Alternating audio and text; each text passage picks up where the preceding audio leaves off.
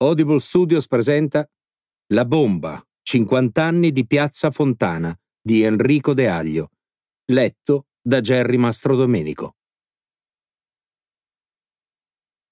Cicatrici, premonizioni, coincidenze. La fronte della persona con cui stavo conversando improvvisamente si illuminò come una lampadina o come un raggio che veniva dal cielo. Io rimasi a bocca aperta e il mio interlocutore capì subito quello che era successo. Sono frammenti di vetro sottopelle. Quando il sole li colpisce con un certo angolo, si illuminano, ma dura poco. Mi disse che era un sopravvissuto della strage di Piazza Fontana del 1969. Allora ventinovenne impiegato di banca. Rimase ferito a una gamba. Pensò di perdere il lavoro. Andò ai funerali con la stampella, si ricordava il cielo nero, i passi della gente e uno sgomento, come se ci stessimo tutti avviando a una fucilazione. Aveva ottenuto un trasferimento dalla banca perché non ce la faceva più ad attraversare quella piazza.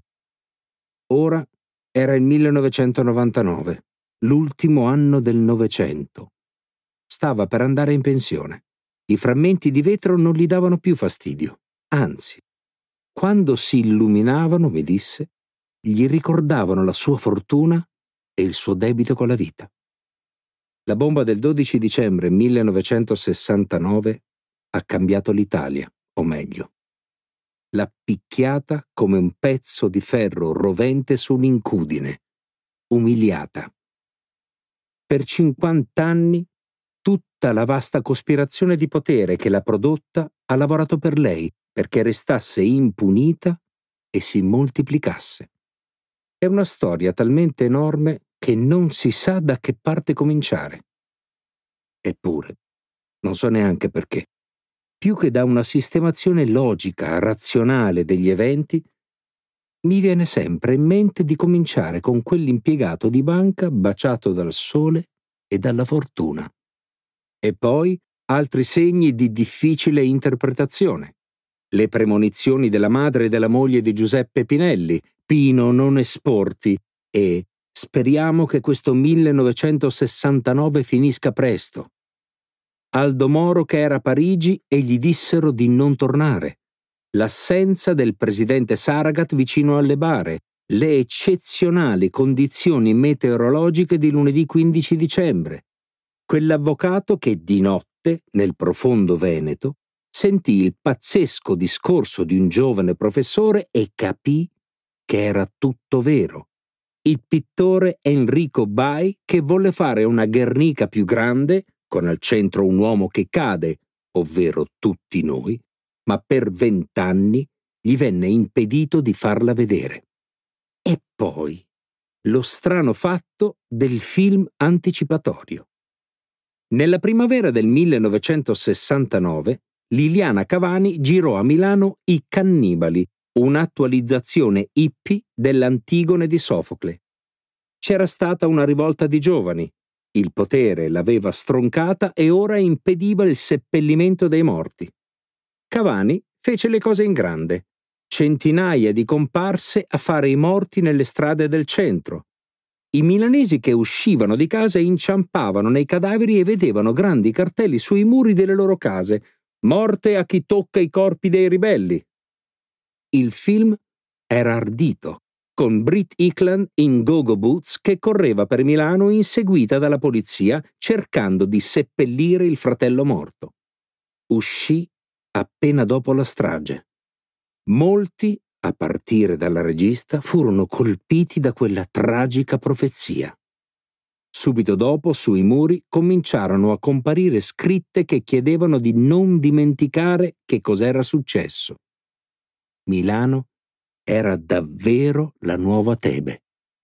Due anni dopo, quando all'anarchico Valpreda contestarono la sua presenza a Milano per compiere altri attentati, lui confermò: Sì, ma non mettevo bombe. Facevo il morto nel film della Cavani. Pinelli e Valpreda sperando che questi nomi antichi vi ricordino ancora qualcosa, con la bomba del 12 dicembre non c'entravano niente.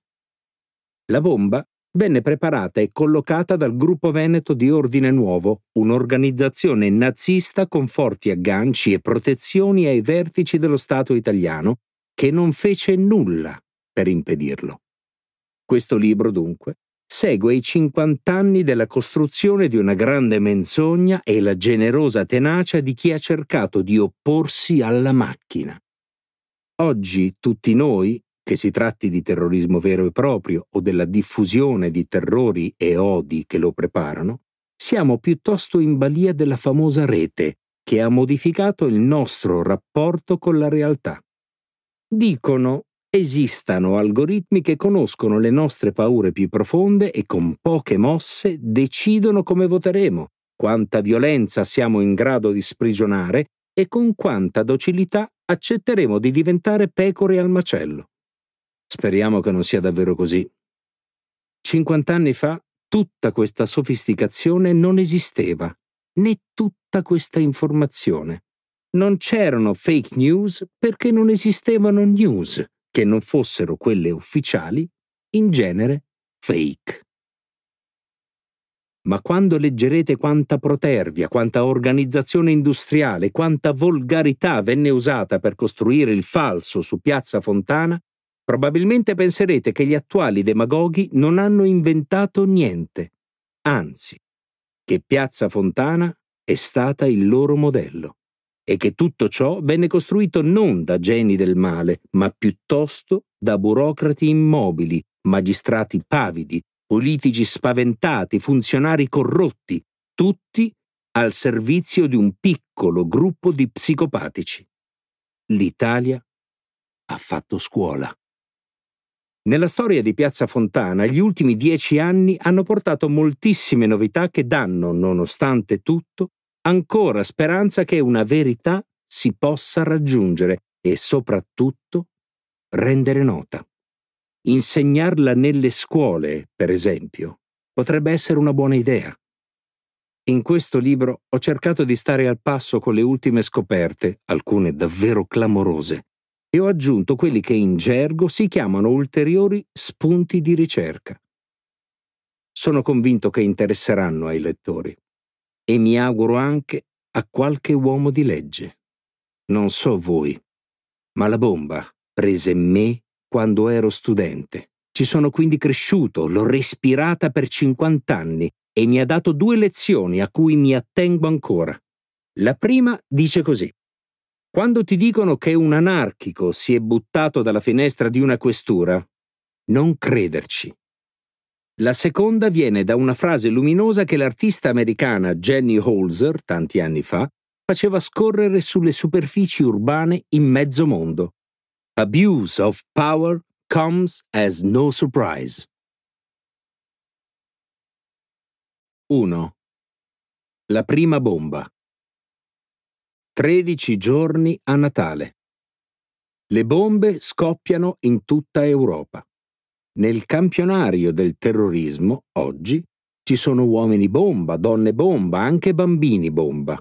Cinture, giacconi, gilet, esplosivi, camion, furgoni presi a noleggio. I ragazzi sono i primi a capire, si asserragliano nei bagni della discoteca, scrivono messaggi d'amore alle madri, vengono chiamati Generazione Bataclan, dal nome del locale di Parigi dove morirono più di 130 di loro. Le bombe sono parte del paesaggio europeo di Parigi, Nizza, Londra, Bruxelles, Madrid, Berlino, così come l'Allahu Akbar e la seguente caccia all'uomo.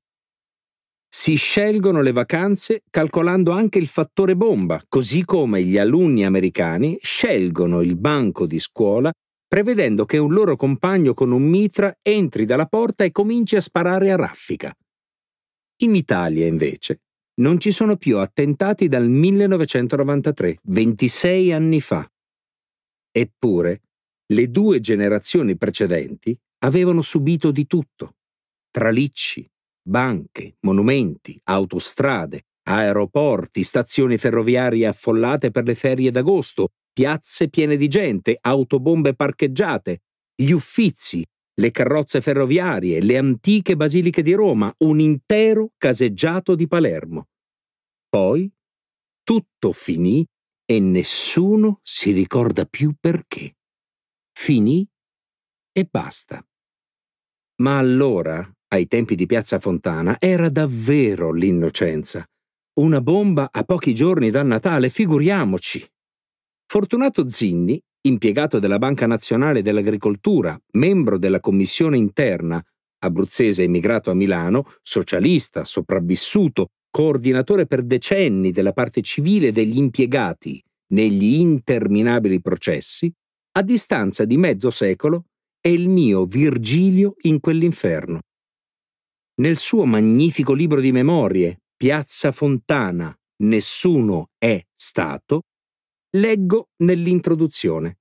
La vergognosa e irridente tela di Penelope, ordita per fare e disfare sentenze in una allucinante e incredibile parodia della giustizia, ha di volta in volta messo a nudo la certezza di impunità dei burattinai del massacro, il cinismo di una classe politica imbelle e complice, la disponibilità di una parte della magistratura ad assecondare il potere, il servilismo di una stampa pronta a credere alle verità ufficiali. Dove mi colpisce quell'aggettivo irridente è quella certezza di impunità dei burattinai del massacro. Era al piano di sopra, come tutti, dove stavano gli uffici. E questo ha salvato la vita ai dipendenti, mentre i morti sono quelli che stavano intorno al grande tavolo ottagonale con le borchie di ferro, ed erano gli agricoltori, i fittavoli, i sensali, gli allevatori di bestiame, i venditori di sementi, gente dell'Odigiano e della Lomellina, villani in città, come li immaginò Pasolini. Vestivano di grigio e marrone, la roba pesante, che fuma nelle osterie con le latrine all'aperto. Per fortunato, sindacalista, quel 12 dicembre era un giorno importante. Si era appena chiuso il contratto nazionale di 110.000 bancari dopo 28 ore di trattativa non stop e 72 ore di sciopero. Eh sì, L'autunno caldo aveva riscaldato anche l'impiegato, quello di io vado in banca, stipendio fisso, così mi piazzo e non se ne parla più, che adesso sfilava in corteo, faceva le lotte articolate ed era, all'interno della cerchia dei navigli, la categoria di lavoratori in protesta più numerosa. Proprio quel giorno tutti i quotidiani avevano messo in prima pagina la notizia tranquillizzante. Il governo assicura che la tredicesima degli statali, 191 miliardi di lire per 1.642.000 persone, sarà pagata nonostante gli scioperi dei bancari. Tredicesima, statali, il contratto finalmente, 13 giorni a Natale. Fortunato Zinni ricorda una spaventosa deflagrazione che squarcia l'aria, il fragore e un buio improvviso. Poi un grande silenzio, non sa quanto lungo. Poi i primi lamenti, le grida, gli occhi che si riabituano. Dopo pochi minuti vicino a lui squilla un telefono. Meccanicamente lo solleva. È la questura che vuole sapere perché dalla banca sia partito un allarme. Chiedono se è scoppiata la caldaia. Lui risponde che la caldaia non c'entra, è lontana. È stato il grande tavolo che è esploso e sono stati i vetri degli uffici a volare nell'aria come lame. Davvero il sangue ruscella nell'emiciclo. Ci sono pezzi di cadaveri, una scarpa con il piede dentro. Fortunato sente anche lui quell'odore di mandorle amare, proprio delle bombe della guerra. Lo riconosce perché al suo paese, in Abruzzo, quando era bambino, due pastorelli erano saltati in aria maneggiando un esplosivo ed era lo stesso odore. Sviene. Non sa per quanto. Una settimana dopo un cliente gli porterà una scatola. La. Dentro c'era la sua cintura da alpino che era stata provvidenziale per stringere la coscia del ferito che ora sorrideva. Ma lui proprio non se la ricordava.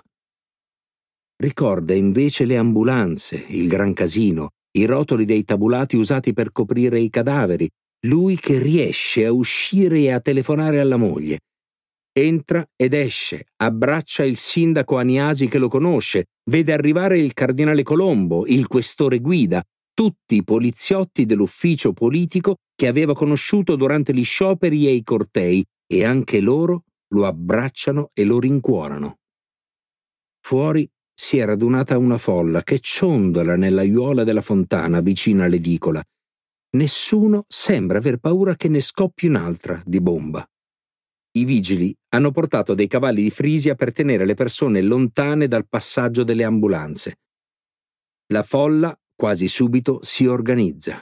Applaudono a un drappello di carabinieri, spuntano braccia tese nel saluto romano, altre braccia indicano l'università statale, nei capannelli alzano la voce quelli che dicono che c'è troppa libertà.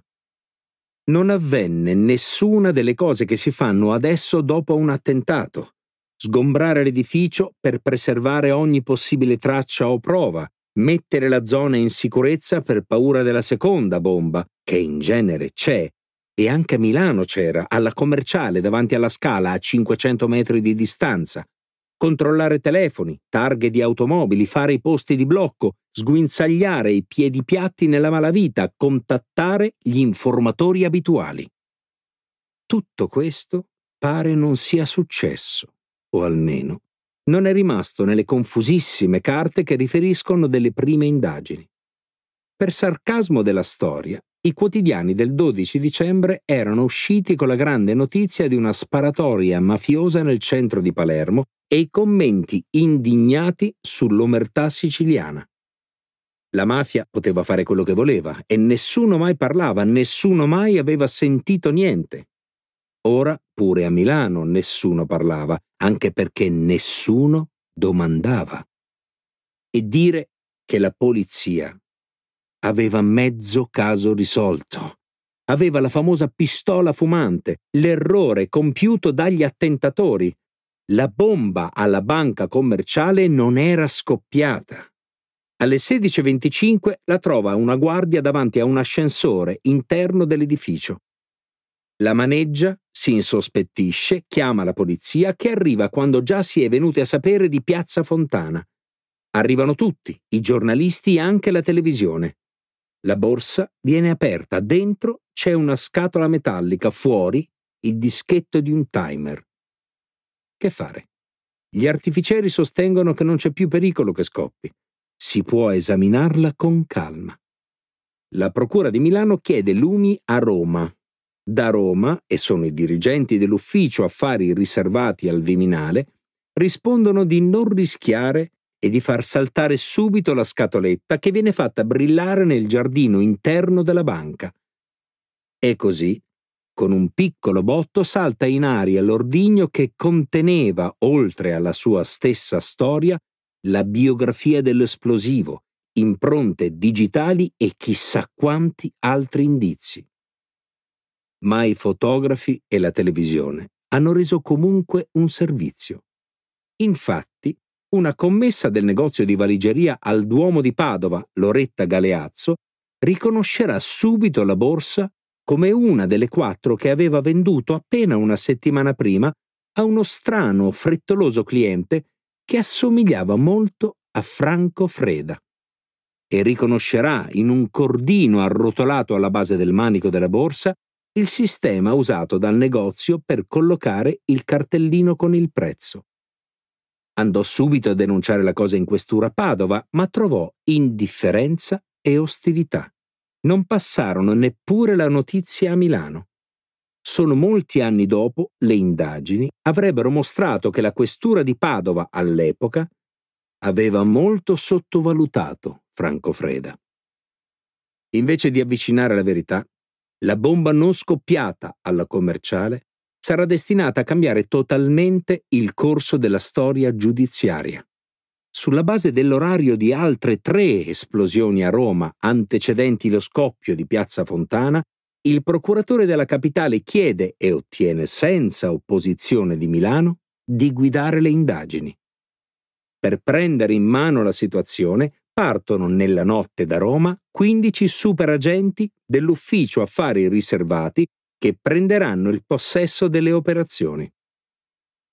la borsa superstite viene presa in consegna dai super periti degli affari riservati che inviano campioni di pelle in Germania per riuscire a paragonarli con bombe analoghe contro supermercati utilizzate dalla banda anarchica del neonato gruppo terrorista guidato da Andreas Bader, quello che diventerà noto come la Rote Armee Fraktion, ovvero la banda Bader-Meinhof, il più importante gruppo terroristico dell'Europa degli anni 70. Non ricaveranno molto, ma resteranno sempre molto affezionati alla loro pista. Non solo. L'occhio acuto dei superperiti scopre sul fondo della borsa un piccolissimo frammento di vetro. Che cosa potrà mai essere? I periti dissezionano il reperto e scoprono che è di vetro, ma ci sono anche dei frammenti di piombo. Vetro colorato e piombo. Mmm. Questa sì che è una sorpresa. Perché l'anarchico Valpreda, che viene accusato di aver messo la bomba in piazza Fontana, per vivere confeziona lampade Liberty fatte di vetro colorato saldato con piombo che vende in piazza Navona a Roma o nella boutique chic di Brera della sua complice nota anarchica internazionale Eliane Vincileoni, che è a sua volta una pedina del grande complotto anarchico guidato dall'editore Feltrinelli. E dunque, cosa pensare? Si può pensare, per esempio, che Valpreda abbia confezionato le bombe nelle borse nel suo laboratorio di lampade Liberty è che quel piccolo frammento di vetro e piombo sia finito tra la finta pelle e la base cartonata della borsa che, peraltro, forse è stata comprata in Germania. Vi potrà sembrare pazzesco, ma effettivamente la Procura di Roma considerò il vetrino una delle prove che dichiaravano la colpevolezza di Valpreda. È passato alla storia, alla storia di Piazza Fontana almeno, come il vetrino di Russomanno, dal nome di Silvano Russomanno, il misterioso dirigente degli affari riservati di cui, se andrete avanti nella lettura, sentirete molto parlare. Ma vi posso anticipare che era un tipo veramente potente e nefasto. Perché proprio quella banca? Ma noi torniamo alla banca. Sabato mattina, Fortunato Zinni è di nuovo negli uffici e come lui tutti gli impiegati. Sono 300 a Milano. L'istituto in tutto ha 3.000 dipendenti. È, si dice, la più grande banca privata d'Italia e ha una storia molto particolare. Nata nel 1921 come un consorzio di istituti di 3.000 agricoltori e 95 casse popolari, un po' cattoliche un po' socialiste, andò in crisi per le ripercussioni del crollo di Wall Street del 1929 e venne salvata nel 1936 da un notevole personaggio italiano, Giovanni Armenise, conte dell'Artemisio, ragioniere, consigliere del regno, cavaliere del lavoro, latifondista, amico personale di Mussolini, podestà di Genzano, signore dei castelli romani. Armenise la trasformò nel più potente istituto di credito italiano, gestore finanziario di tutto il periodo dell'autarchia con gli ammassi di grano, canapa, lino, lana e granturco. Dal 1940 Armenise, con emissione di titoli e prelievi forzosi sui conti, sarà il principale finanziatore bellico. Nel 1945, accusato di aver accumulato profitti di guerra, si diede alla latitanza per paura di essere arrestato. Venne invece amnistiato e riabilitato con la proprietà del 40% della banca e di numerosi giornali, tra cui l'allora molto venduto Giornale d'Italia. Morì nel 1953 e tutto questo ben di Dio passò al nipote, conte Giovanni Auletta Armenise. Nel 1969, quando scoppiò la bomba, la Banca Nazionale dell'Agricoltura era, a ragione, considerata una banca della destra agraria e post-fascista. Fortunato Zinni ricorda bene il clima che c'era in ufficio. A Milano, prima dell'autunno caldo, il sindacato fascista dei bancari legato alla Cisnal aveva l'appoggio del 90% dei dipendenti. Zinni fu convocato il sabato mattina dal direttore della filiale. Gli chiedeva aiuto come membro della commissione interna. Vogliamo riaprire lunedì. Vi paghiamo gli straordinari. Fu la prima trattativa sindacale della storia della banca. Naturalmente Zinni rispose di sì e gli impiegati, molti ancora incerottati, accettarono subito. Sembrava impossibile farcela. Non solo tutto il salone era devastato, ma c'erano comunque dei sigilli ordinati dal sostituto procuratore Ugo Paolillo. Ma quel sabato mattina Paolillo era già stato silurato. È troppo di sinistra, non va bene. E il direttore della banca disse a Zinni che si poteva lavorare. Il procuratore De Peppo aveva dato l'autorizzazione. Ho telefonato di persona al procuratore De Peppo. Mi ha detto che possiamo procedere perché ormai è tutto chiaro. Sono stati gli anarchici. Era divinatorio il procuratore, perché il nome di Valpreda venne fatto solo due giorni dopo. Però ad appena 12 ore dalla strage, la scena del delitto venne aperta al pubblico. Venne chiusa la voragine nel pavimento, spostati i mobili, imbiancate le pareti, insomma. Venne fatto tutto quello che non bisogna fare all'indomani di una bomba. Ho domandato a Zinni se qualcuno all'epoca avesse ipotizzato un errore dell'attentatore che pensasse di far esplodere la bomba a titolo dimostrativo a banca chiusa. Mi ha risposto che non venne proprio in mente a nessuno. Che il venerdì si svolgesse il mercato degli agricoltori era noto a tutti, un elemento folclorico della vita di Milano. Capannelli e trattative davanti al consorzio agrario, la cui sede univa la BNA all'arcivescovado, e poi la chiusura degli accordi al tavolo del salone, due mani che si stringono, un vitello cambia proprietario, il mediatore chiama ad alta voce l'impiegato che con il gesto della spada dà il suggello all'operazione. La banca, nella stagione fredda, rimaneva aperta fino alle 20. Tutti si conoscevano, tutti andavano e venivano intorno a quel grande tavolo e poggiavano a terra le loro borse. Essendo sotto Natale, c'erano anche parecchie confezioni regalo. Un luogo ideale per mettere una bomba e passare inosservati. Le contrattazioni erano ammesse fino alle 18.30, in realtà spesso si prolungavano e gli impiegati rimanevano in ufficio fino alle 20. No, non fu una bomba dimostrativa. Chi la progettò e chi la mise lo fece per provocare un alto numero di vittime in una grande banca di Milano frequentata da agricoltori. Ho domandato a Zinni se in questi 50 anni qualcuno ha mai appurato, o anche solo ipotizzato, perché venne scelta proprio la BNA, se fu per la sua logistica, per il suo simbolo, per la sua collocazione politica.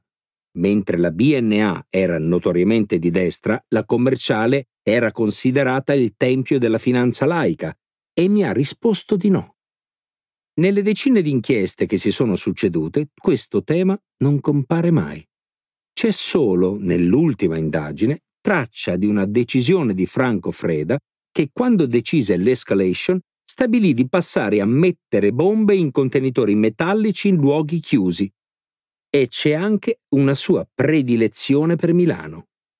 Fu lui in persona a venire in macchina da Padova per mettere le bombe alla fiera campionaria il 25 aprile quelle che inaugurarono tutto, e sul sedile posteriore era seduto un misterioso elettrauto di Rovigo di nome Ugo.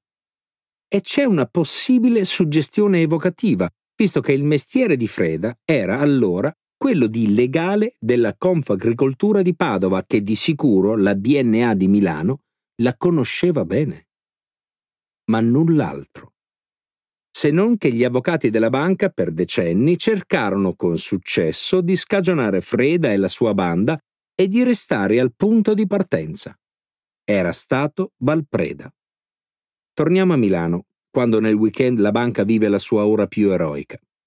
Tutto riprende a funzionare, si contattano e si tranquillizzano i clienti e le loro cassette di sicurezza. Si ritrovano i documenti saltati in aria, si rimettono in funzione le calcolatrici alle 9 di mattina di lunedì 15 dicembre. La Banca Nazionale dell'Agricoltura, ferita ma non uccisa dall'orrendo attentato, riapre i battenti.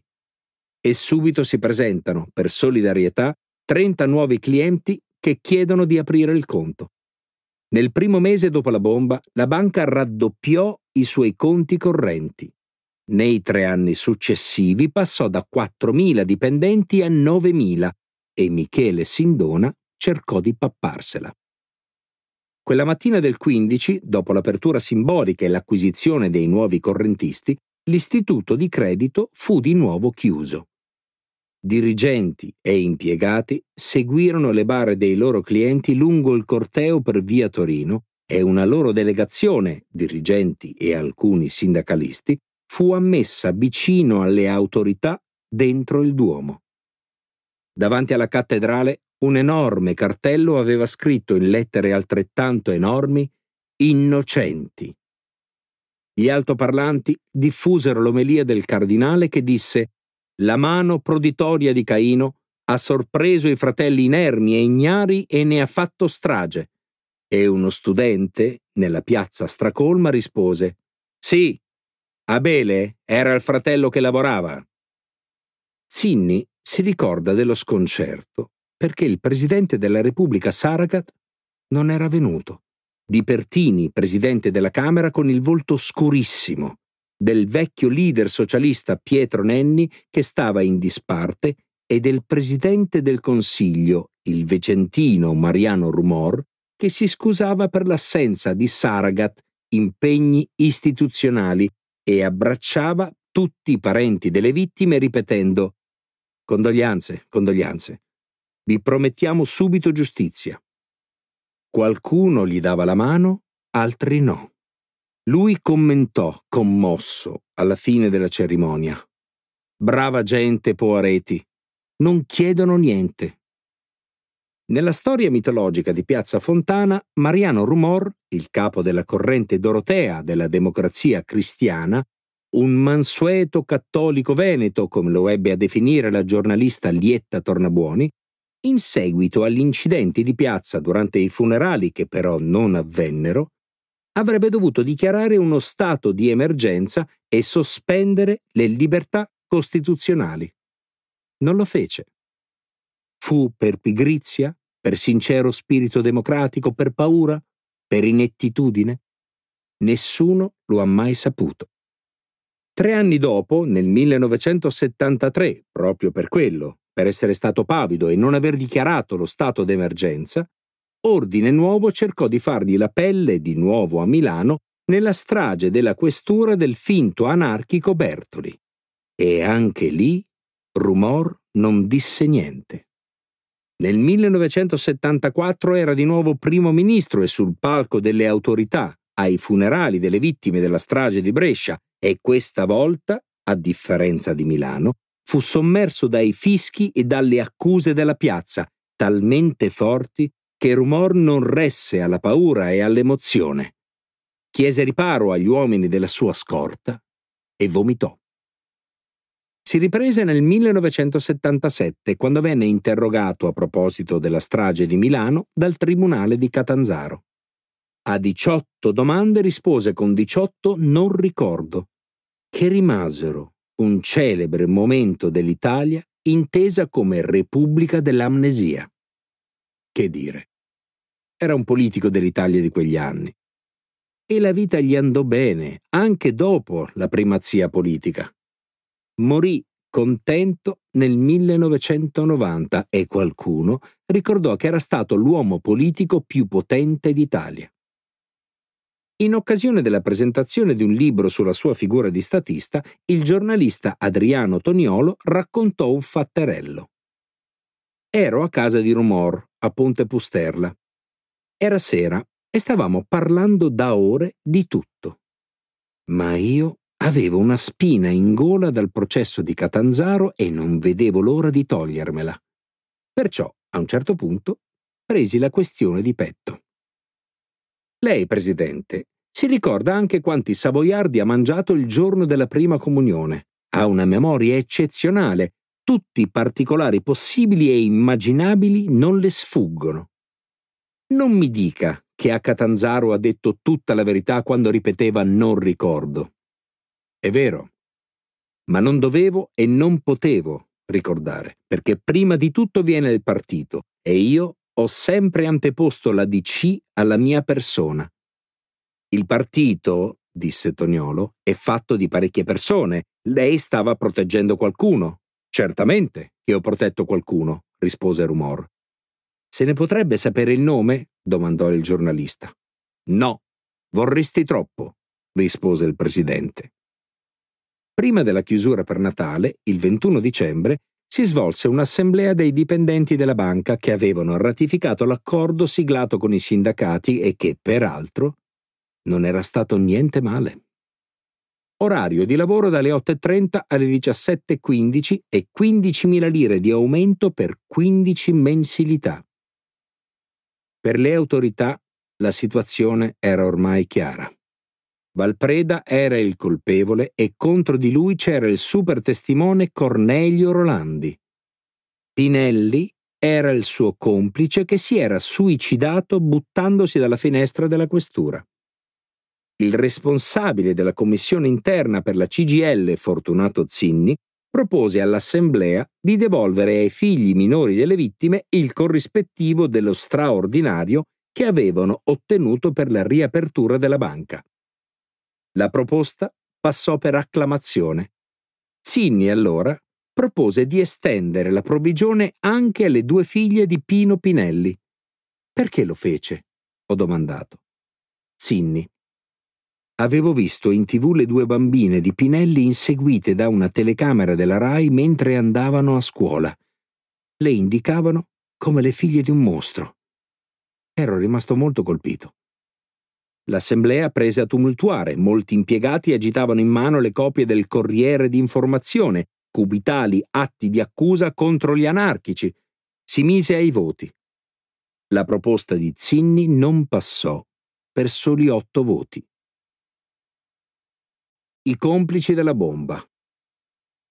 Raccontare la storia di Piazza Fontana e anche raccontare la bomba, i suoi complici, quelli che con felice intuizione gli anarchici del ponte della Ghisolfa definirono lo Stato e la tenace lotta che con pochi mezzi, molto coraggio e molto romanticismo, gruppi di persone intrapresero per ristabilire la verità, molto spesso contro lo spirito dei tempi. La materia è complicata e davvero in questo mezzo secolo la narrazione, termine oggi in voga per indicare la menzogna, ha assunto tutte le sfumature, le seduzioni, i ricatti possibili. La bomba è essa stessa la verità che stiamo cercando. E dire che tutto avrebbe potuto essere chiarito fin dall'inizio. Infatti, il piccolo imprenditore veneto Giovanni Ventura, che di secondo mestiere faceva il terrorista, lo confidò al suo amico Guido Lorenzon il giorno dopo. Cosa disse?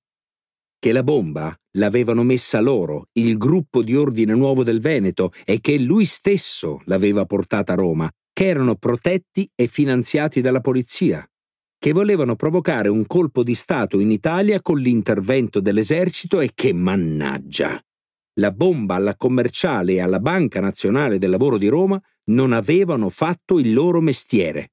Troppi pochi i morti. Bisognava insistere. E infatti lo fecero. Sempre le stesse persone, sempre lo stesso Stato, per altri vent'anni. Erano molto forti e soprattutto erano sicuri che non sarebbero mai stati scoperti. In termini storici, la bomba e i suoi complici hanno davvero vinto e hanno fatto molto male all'Italia. La vittoria della bomba è costellata da decine di oscure battaglie che portano nomi di luoghi Reggio Calabria, Palermo, Peteano, San Benedetto Val di Sambro, Piazza della Loggia, Bologna intesa come stazione, Ronchi dei Legionari, inteso come aeroporto, Capaci, intesa come svincolo autostradale, Mariano d'Amelio, intesa come via periferica di Palermo. La bomba è entrata in contatto con migliaia di persone. Le ha cambiate quando non le ha uccise. Ha dominato praticamente tutti coloro che in 42 governi successivi hanno governato l'Italia in questi 50 anni, li ha impauriti e li ha contagiati. Ma partiamo dall'inizio. Perché si mette una bomba in un luogo collettivo? La risposta qui è unanime, per suscitare paura nell'opinione pubblica, indirizzare la paura verso un nemico e sull'onda di quella paura prendere il potere, ovvero limitare le libertà di associazione e di stampa, arrestare a volontà, impedire i sindacati, mettere fuori legge i partiti di opposizione, imporre la legge marziale o tribunali speciali. Si tratta, in sostanza, di dividere la società in due, i terrorizzanti e i terrorizzati. È un'operazione rischiosa, necessita di molta logistica e molta strategia e non è detto che funzioni sempre. Il caso di scuola del XX secolo è stato l'incendio del Reichstag a Berlino. Hitler e il suo partito nel 1932 avevano vinto le elezioni, ma non avevano i numeri per governare da soli. Nel formare un governo di coalizione, il 30 gennaio 1933, il presidente von Hindenburg concesse al neocancelliere e al suo ministro dell'interno Hermann Göring gli unici due nazisti del governo di coalizione, di convocare nuove elezioni per il mese di marzo e permettere ai nazisti di ottenere la maggioranza assoluta. Il 27 febbraio alte fiamme improvvise uscirono dal palazzo del Parlamento a Berlino, un incendio molto esteso nel luogo più simbolico della Germania. Il primo ad arrivare sul posto è il ministro Göring, che risolve il caso. Il fuoco è stato appiccato da un giovane olandese, Marinus van der Lubbe, che viene arrestato e confessa di far parte di un complotto comunista. Hitler e Göring ottengono da Hindenburg la promulgazione di misure di emergenza, divieto di riunione, controllo della posta e del telefono, arresto di sospetti. Göring organizza l'arresto di 5.000 comunisti in pochi giorni. Il 5 marzo si vota. Hitler vince a valanga, conquistando 6 milioni di voti in più rispetto a pochi mesi prima, ma ancora non ha la maggioranza assoluta. I comunisti, che erano la terza forza in Parlamento, perdono un milione di voti, ma eleggono comunque ancora 81 deputati che finiscono tutti in manette. Dopo pochi mesi Hitler ottiene la messa al bando del Partito Comunista e di quello socialdemocratico dando inizio formale al Terzo Reich. Il 10 gennaio 1934 Marinus van der Lubbe, 25 anni, viene ghigliottinato a Lipsia e il suo cadavere sepolto in luogo segreto. 50 anni dopo, van der Lubbe sarà riabilitato e dichiarato vittima di un ingiusto processo. Gli storici sono ancora oggi divisi su chi abbia appiccato l'incendio del Reichstag. Ma la lezione di quell'evento, che sarà ripetuta con varianti dagli americani in Vietnam, dai colonnelli in Grecia, dal governo Aznar con le bombe di Atocha, dove però andò alla rovescia, è ancora adesso valida. Un attentato terroristico è la miglior cosa per spostare un paese a destra nelle varie declinazioni possibili. Nel caso di Piazza Fontana, il modello originario, cui evidentemente faceva riferimento Ordine Nuovo, riuscì solo in parte. Non nella sua forma più eclatante, il governo dei militari in Italia, ma in una forma ancor più velenosa, la serie incredibile di attentati e tentativi di colpi di Stato che si sono succeduti in Italia e la sanguinosa lotta tra poteri occulti che li ha accompagnati. 2. Il rimorso della piazza. Un luogo magico. il viaggiatore che oggi si trovasse a passare per Piazza Fontana, nel centro di Milano, troverebbe pochissima traccia della tragedia che qui avvenne mezzo secolo fa.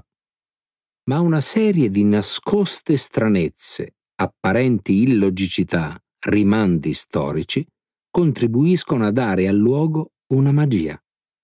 Ci sono due statue di eminenti milanesi che da lontano si guardano, due lapidi che narrano due diverse morti per la stessa persona, due sirene nude a cavalcione di due delfini che tra spruzzi d'acqua sorridono e ammiccano agli appartamenti dell'arcivescovo.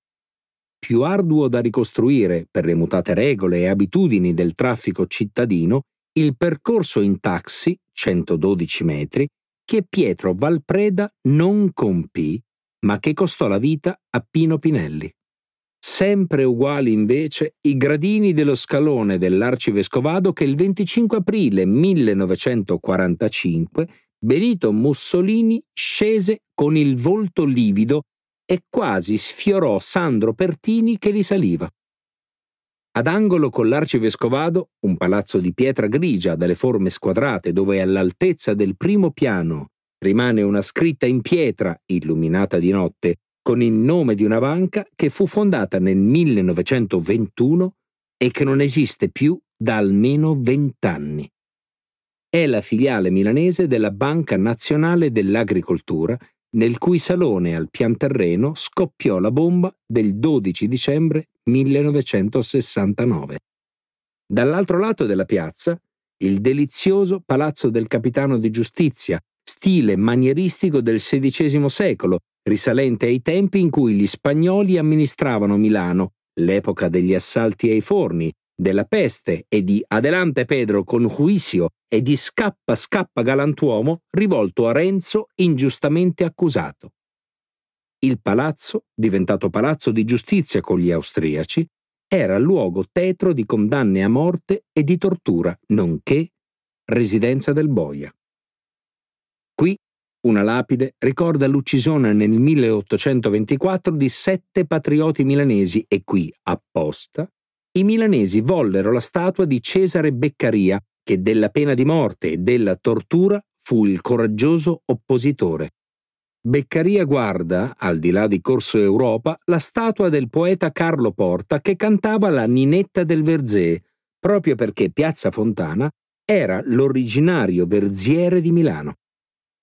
Oggi il Palazzo del Capitano è sede del Comando dei Vigili Urbani, ma funzionò come tribunale fino agli anni 30, quando tutte le operazioni di giustizia vennero spostate nel mostruoso edificio piacentiniano diventato celebre con mani pulite. Piazza Fontana è magica per i suoi confini incerti, i suoi palazzi, le sue robini al centro, un vasto prato che apre verso piazza Beccaria e un fondale di retri di grandi edifici, residui dei bombardamenti della guerra. Ad aggiungere fascino, la possibilità di cogliere tra un palazzo e l'altro l'abside del grande e incredibile Duomo e le ombre che proiettano le sue guglie. Ed ecco la ragione del nome. La fontana del Piermarini, una delle pochissime di Milano, costruita nel 1782 con gli austriaci in un periodo in cui Maria Teresa volle dare un tocco di joie de vivre al popolo milanese. A bearsi dell'acqua che zampilla ci sono due splendide ragazze nude che i milanesi chiamano da sempre le Teodolinde, che per nulla intimorite assistono ai riti dell'arcivescovado più potente del mondo. Dunque, la bomba scoppiò in questa piazza magica in cui la storia era già passata molte volte. Esplose dentro la Banca Nazionale dell'Agricoltura alle 16.37 del 12 dicembre 1969. Una cosa del genere non era mai successa in Europa dalla fine della guerra. Cambiò la nostra vita, l'Italia, ma non cambiò la piazza. Oggi a 50 anni di distanza, ci si lamenta che i giovani non sappiano niente, che nessuna verità sia stata raggiunta, che la strage venga addebitata alle Brigate Rosse, solo perché sono state il gruppo terroristico più famoso. Chissà, appena tra una generazione, qualche studente scriverà in un tema che il famoso militante delle Brigate Rosse Pietro Valpreda, risalendo sul taxi dopo aver depositato il suo carico di morte, gridò Allahu Akbar. Ho abitato per molti anni a Milano, ma mi sono sempre trovato leggermente a disagio per la sua struttura. Sono infatti cresciuto a Torino, città militare squadrata, in cui, come diceva Italo Calvino, la massima trasgressione è attraversare la strada in diagonale, magari di notte, quando non c'è nessuno.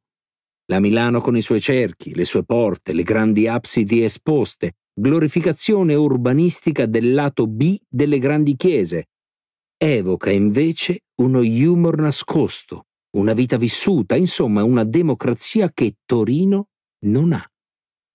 Abito da molti anni lontano dalla città, ma per scrivere questo libro sono tornato diverse volte in Piazza Fontana per cercare nei percorsi umani una persona porta un esplosivo, nelle geometrie, nella memoria, qualcosa che mi parlasse di lei, della bomba e del suo fattore umano.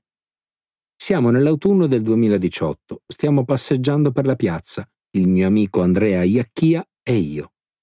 È pomeriggio e il cielo è ancora limpido. Iacchia è un milanese vero.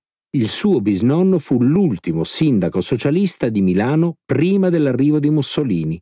La storia della città gli è intima. A lui la piazza evoca i tempi della dominazione spagnola, mai studiata abbastanza, però è stata molto importante per Milano, ma soprattutto la liberazione della città dal nazifascismo. Mi porta per prima cosa in via San Clemente, quella che separa l'edificio della banca dal palazzo dell'arcivescovado che ha dominato da sempre la vita della piazza. Sul portone di un palazzo l'insegna importante Casa Cardinale Ildefonso Schuster. L'arcivescovado allora fu miracolosamente risparmiato dal bombardamento inglese dell'agosto 1943. Le bombe caddero a 50 metri, c'è una fotografia che mostra le macerie, con la gente in bicicletta che viene a vederla, è incredibile. La fontana intatta. 25 aprile 1945. Il Defonso Schuster, il nome oggi dice poco, ma era l'arcivescovo di Milano durante il fascismo. Nato nel 1880 da genitori bavaresi e bolzanini, monaco benedettino in gioventù, appassionato di archeologia e di arte sacra, ascese a capo della diocesi più importante della cristianità nel 1929. Appoggiò naturalmente il fascismo, ma non fu un aggressivo antisemita. Era di fattezze gentili, ma indossava paramenti sfarzosi. Nel film di Lizzani, Mussolini Ultimo Atto, dove Rod Steiger è il duce, Schuster è nobilitato dall'eleganza e dagli occhi chiari addirittura di Henry Fonda. E proprio lì si svolse la scena madre che ha a che fare con la nostra bomba. Schuster ospitò, nella sede dell'arcivescovado di Piazza Fontana, l'ultimo tentativo di accordo tra Mussolini e il CLN, il Comitato di Liberazione Nazionale, ovvero il comando politico-militare della Resistenza. Successe il 25 aprile 1945, quando ormai la guerra era finita e Mussolini cercava solo di salvare la pelle. Il duce era a Milano, la città che lui pensava gli sarebbe rimasta fedele. Appena nel dicembre precedente, al Teatro Lirico, anche questo a un tiro di schioppo da Piazza Fontana, Mussolini era apparso combattivo, ipotizzava di poter resistere nella pianura padana. La folla l'aveva incitato, convinta ancora della vittoria e delle armi segrete di Hitler. Addirittura Mussolini aveva attraversato il centro di Milano in una macchina scoperta tra due ali di folla che lo applaudivano. Dunque, il 25 aprile il cardinale Schuster fissò l'incontro alle 3 del pomeriggio e Mussolini, proveniente dalla prefettura di Corso Monforte in un convoglio blindato, altro che bagno di folla di quattro mesi prima, accompagnato dai suoi protettori tedeschi, giunse puntuale. Ma la delegazione del CLN tardava e così Schuster, per passare il tempo, offrì al duce un bicchiere di rosolio, gli consigliò un libro di preghiere e provò ad accennargli alla possibilità che dismettesse la sua arroganza e protervia e che tenesse un atteggiamento più umile. Poi finalmente arrivarono i partigiani e il discorso fu breve. Nessuna trattativa era possibile. Mussolini avrebbe dovuto arrendersi o perire, come aveva reso noto il CLN.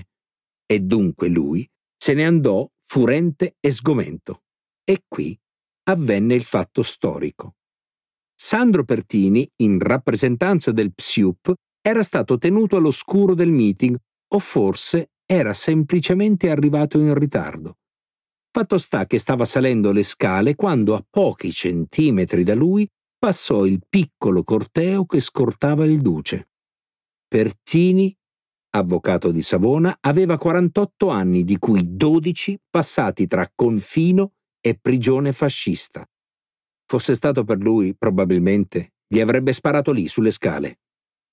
Ma fu un attimo. Si narra che Mussolini però colse quello sguardo e capì che era ora di fuggire. Un'ora dopo partì per Como scortato dalle SS. Alle 17 del 27 aprile arrivarono in città i primi 600 partigiani della divisione Garibaldi Gramsci e il 28 alle 13, preceduti da sette carri armati conquistati al nemico e sorvolati da un aereo sotto le cui ali era scritto Valsesia, da Viale Certosa entrarono le brigate Garibaldi della Valsesia di Cino Moscatelli che tenne due ore dopo un comizio libero in piazza del Duomo insieme a Luigi Longo e a Sandro Pertini. Alle 3 del 29 aprile, in piazzale Loreto, vennero esposti i corpi di Benito Mussolini, Claretta Petacci e 15 gerarchi giustiziati a Dongo. Alcune ore dopo fu fucilato anche Achille Starace, ex segretario del Partito Nazionale Fascista altamente probabile che tra la grande folla che partecipò allo scempio dei cadaveri fossero presenti anche molti di quelli che avevano applaudito al lirico. Nella stessa mattinata entrarono in Milano le prime avanguardie della Quinta Armata statunitense. Alle 19 il tenente colonnello Charles Poletti, commissario per la Lombardia del governo militare alleato, ricevuto in prefettura dai rappresentanti del CLNAI e del Corpo Volontari della Libertà, dichiarò Siamo andati a spasso per Milano. Abbiamo trovato ordine, disciplina. Siamo stati anche in piazzale Loreto. Esprimiamo la nostra soddisfazione al CLNAI e ai partigiani per il magnifico lavoro fatto. Siamo contenti di essere arrivati. Apprezziamo quello che il CLNAI ha fatto e farà. I negozi erano tutti riaperti, i mezzi circolavano tra le case bombardate, si panificava e venivano erogati gas ed energia elettrica. Non si verificarono casi di saccheggio. L'ordine pubblico fu garantito dai partigiani. In base ai dati raccolti dal Ministero dell'Interno, i fascisti condannati a morte dai tribunali straordinari o giustiziati sommariamente furono 622 più 22 scomparsi, come racconta il sito La Resistenza a Milano. Milano nominò prefetto il socialista Riccardo Lombardi, questore l'ammiraglio Emilio Elia, sindaco il socialista Antonio Greppi. Ci sono alcune fotografie di quei giorni. Mussolini che scappa dalla prefettura, Pertini che parla in piazza Duomo, i partigiani che sfilano, in mezzo a loro, inquadrato nella organizzazione Franchi, all'interno delle formazioni anarchiche Brigate Bruzzi Malatesta, forti di 1500 militanti e protagoniste di innumerevoli azioni ardimentose, dalla liberazione di prigionieri politici all'occupazione di un braccio del carcere di San Vittore alla difesa di grandi stabilimenti industriali, anche un ragazzo magro e piccolo di statura, di 15 anni, che aveva combattuto come staffetta. Il ragazzo, nato in una famiglia povera, invece che a scuola, era stato mandato a lavorare a dieci anni come garzone da un artigiano.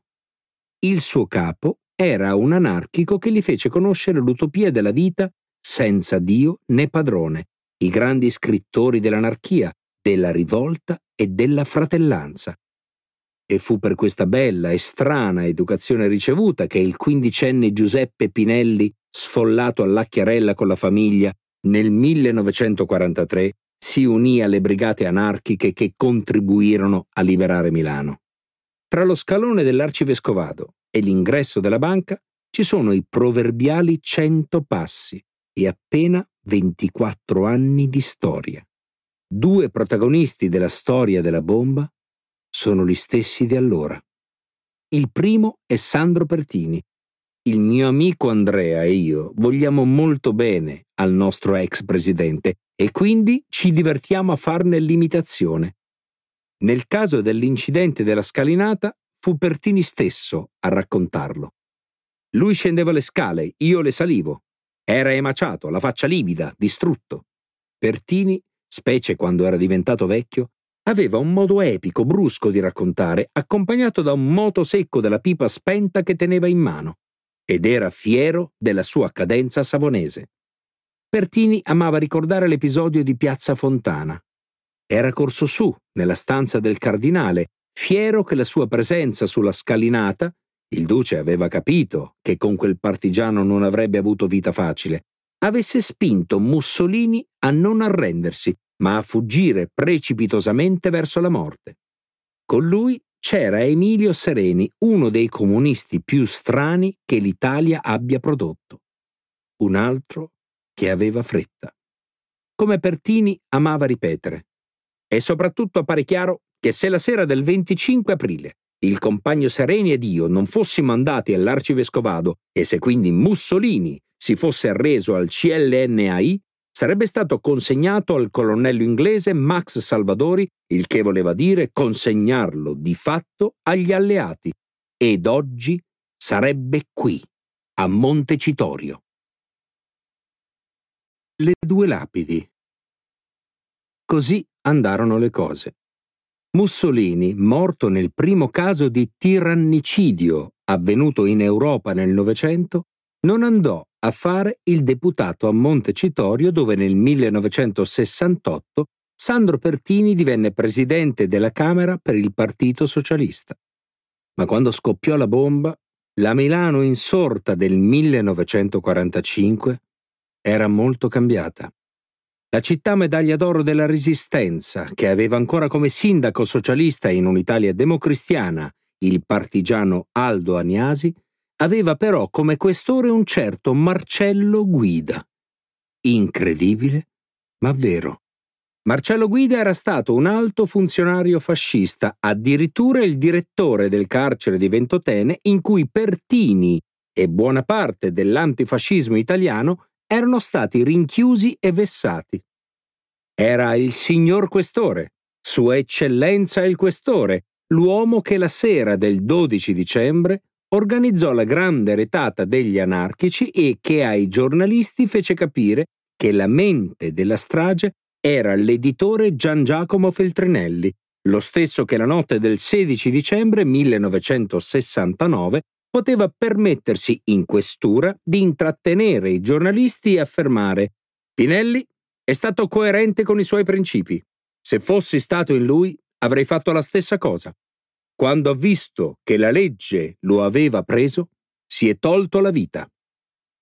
Marcello Guida conosceva gli anarchici. Nella sua carriera di commissario di polizia ne aveva imprigionati centinaia. I suoi uomini li avevano torturati con pestaggi e olio di ricino.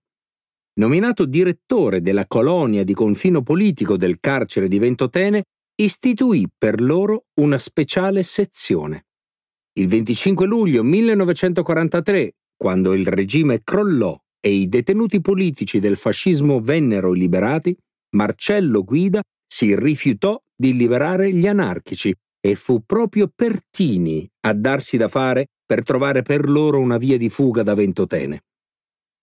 Fu la bomba di Piazza Fontana a far incontrare di nuovo Guida e Pertini e sarà una delle storie chiave nella biografia della bomba. Ma la racconteremo dopo, quando avremo le idee un po' più chiare. Per adesso si può dire che Marcello Guida non era lì, in quel dicembre di 50 anni fa, per caso. Adesso lasciamo che sia ancora la piazza a parlare. Di notte, praticamente deserta, senza tutti i motorini degli impiegati parcheggiati davanti all'edificio della banca, potrebbe essere il set di un film tedesco degli anni venti. Quella scritta fuori proporzione, illuminata in mezzo alla facciata massiccia di pietra grigia con lettere in maiuscolo alte almeno un metro, in un carattere panciuto inventato nella Germania prenazista, disegnato, con le grazie, a indicare l'opulenza finanziaria della terra e del suo folk, dell'agricoltura con tutti quei contadini intabarrati che si riunivano prima al consorzio agrario e poi sul marciapiede. La lapide che è stata messa fa di tutto per essere invisibile come un camaleonte, grigio su grigio, dove si parla di questa piazza luogo di operosi incontri civili e si conferma la determinazione di mobilitarsi contro ogni tentativo di avventurismo autoritario è datata 1979, l'anno dopo l'assassinio di Aldo Moro.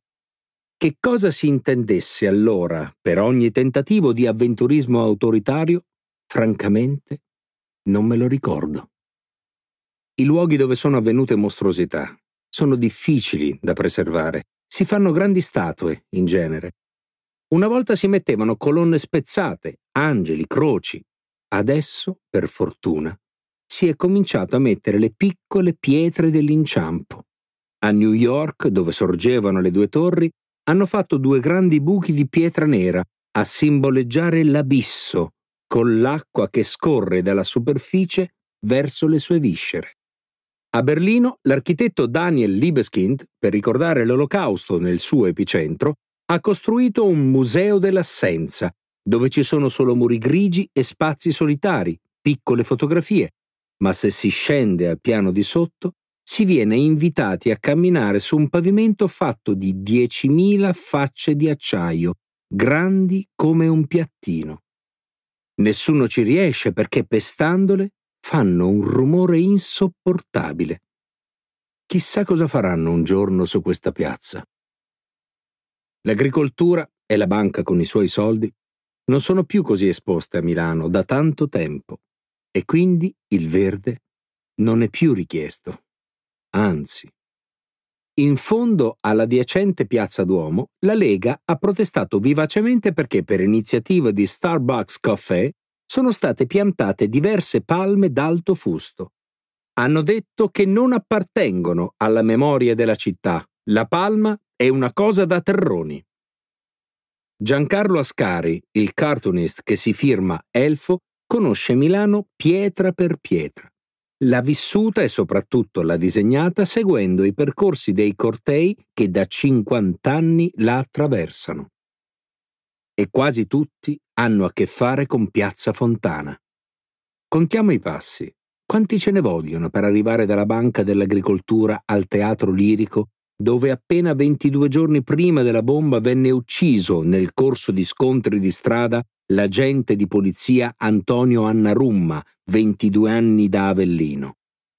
Quella notte ci furono tumulti e ribellioni nelle caserme, fomentate da ufficiali dei carabinieri della divisione Pastrengo, che decenni dopo sarà individuata come un centro di eversione. Una voce diceva che la banca fosse stata scelta per la vicinanza al luogo della sua morte dal Lirico a Piazza Fontana ci sono 400 metri.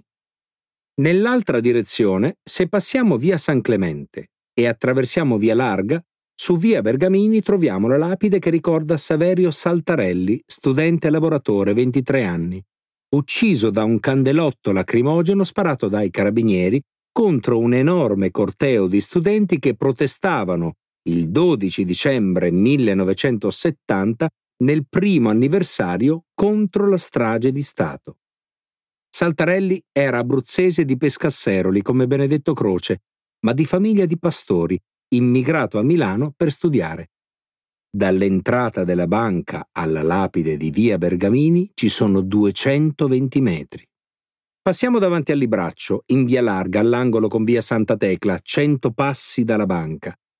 Qui mi ricorda Giancarlo, c'era all'epoca la libreria Feltrinelli, unica in Milano insieme a quella di Via Manzoni. Era attaccata a sassate e molotov praticamente ogni settimana dai fascisti che venivano da San Babila. A chiudere la piazza verso il Duomo, l'unico grande cambiamento. Un moderno hotel a quattro stelle ha da molti anni sostituito il famigerato Hotel Commercio.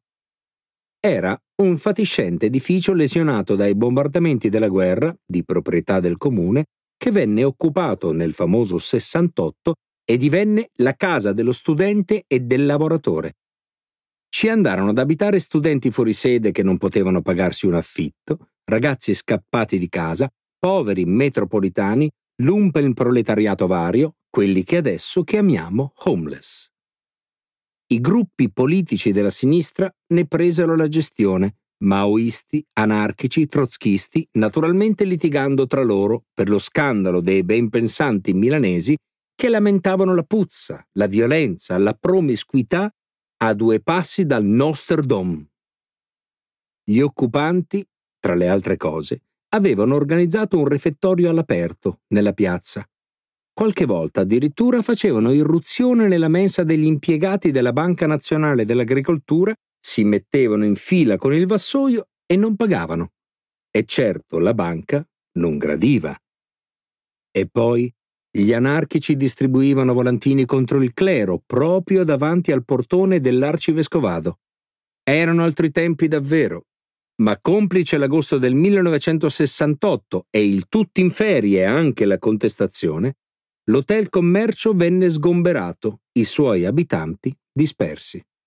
E poi, finalmente, demolito. Nelle carte dell'accusa contro gli anarchici c'è scritto che Valpreda era un frequentatore dell'Hotel Commercio e che prese il taxi per attraversare la piazza, anche per non passare davanti all'edicolante che lo avrebbe riconosciuto.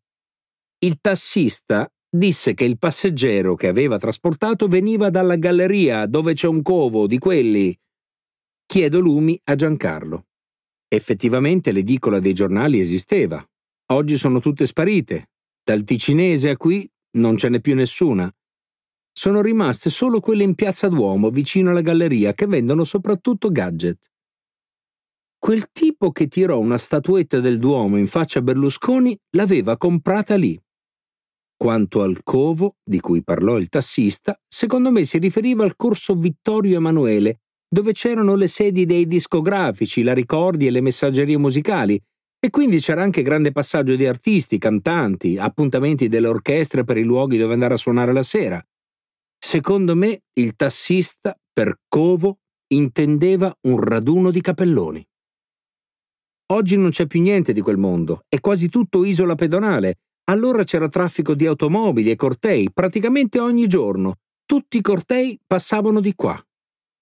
Ma la memoria, la storia, i rimorsi della piazza non stanno sui muri, stanno per terra.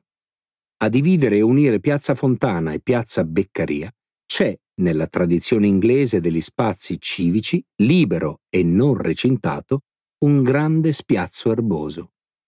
Lì, la sera del 16 dicembre 1977, un piccolo gruppo di persone, studenti, ex partigiani, anarchici, tra cui Pietro Valpreda, sistemò un'inconsueta modesta lapide. Marmo bianco incorniciato dal metallo con due staffe di ferro che la tenevano in verticale a 30 centimetri dall'erba. Diceva a Giuseppe Pinelli, ferroviere anarchico ucciso innocente nei locali della questura il 16 dicembre 1969. Gli studenti e i democratici milanesi. Era presente anche la signora Rosa Malacarne, madre di Pinelli, ormai molto anziana. Gli organizzatori spiegarono che l'avevano messa lì e non alla questura perché Pinelli era la diciottesima vittima della strage e quindi stava vicino agli altri morti innocenti. Ma la lapide aveva delle parole pesanti, ucciso e nei locali, che non erano la verità giuridica. Una sentenza di due anni prima, infatti, aveva stabilito che Pinelli era morto per un malore attivo che lo aveva spinto incosciente a cadere dalla finestra. C'era però un'inesattezza nella lapide e riguardava la data della morte. Ufficialmente il 16 e quindi non poteva essere stato ucciso nei locali della questura, da cui era uscito per la finestra del quarto piano il 15, poco prima di mezzanotte. Ma nessuno ci fece caso. Nessuno ordinò la rimozione della lapide, che però venne imbrattata e addirittura spezzata da fascisti nel 1981 ricostruita, dichiarata non autorizzata ma non rimossa dal sindaco Tognoli. Il sindaco Pillitteri propose di portarla al Museo di Storia Contemporanea, ma trovò l'opposizione di Dario Fo e quindi rinunciò. Anzi, qualcuno pensò di trasformare quello spazio in un parco della rimembranza dei giusti e fu così che comparve un'altra lapide simile a quella per Pinelli dedicata a Chico Mendes, l'attivista ambientale ucciso dai fazenderos in Amazzonia. Piantarono anche un tiglio in suo nome, ma l'albero non attecchì. E anche la lapide a Chico Mendes sparì. Nessuno più si ricorda quando.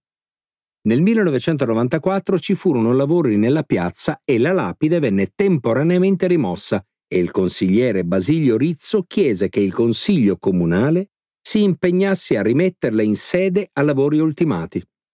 Il Consiglio votò con l'astensione della Lega e così, per la prima volta, la lapide ebbe uno status istituzionale, che durò fino al 2006. Nella notte del 18 marzo di quell'anno, operai del comune rimossero la lapide e la sostituirono con un'altra, con il simbolo del comune stesso.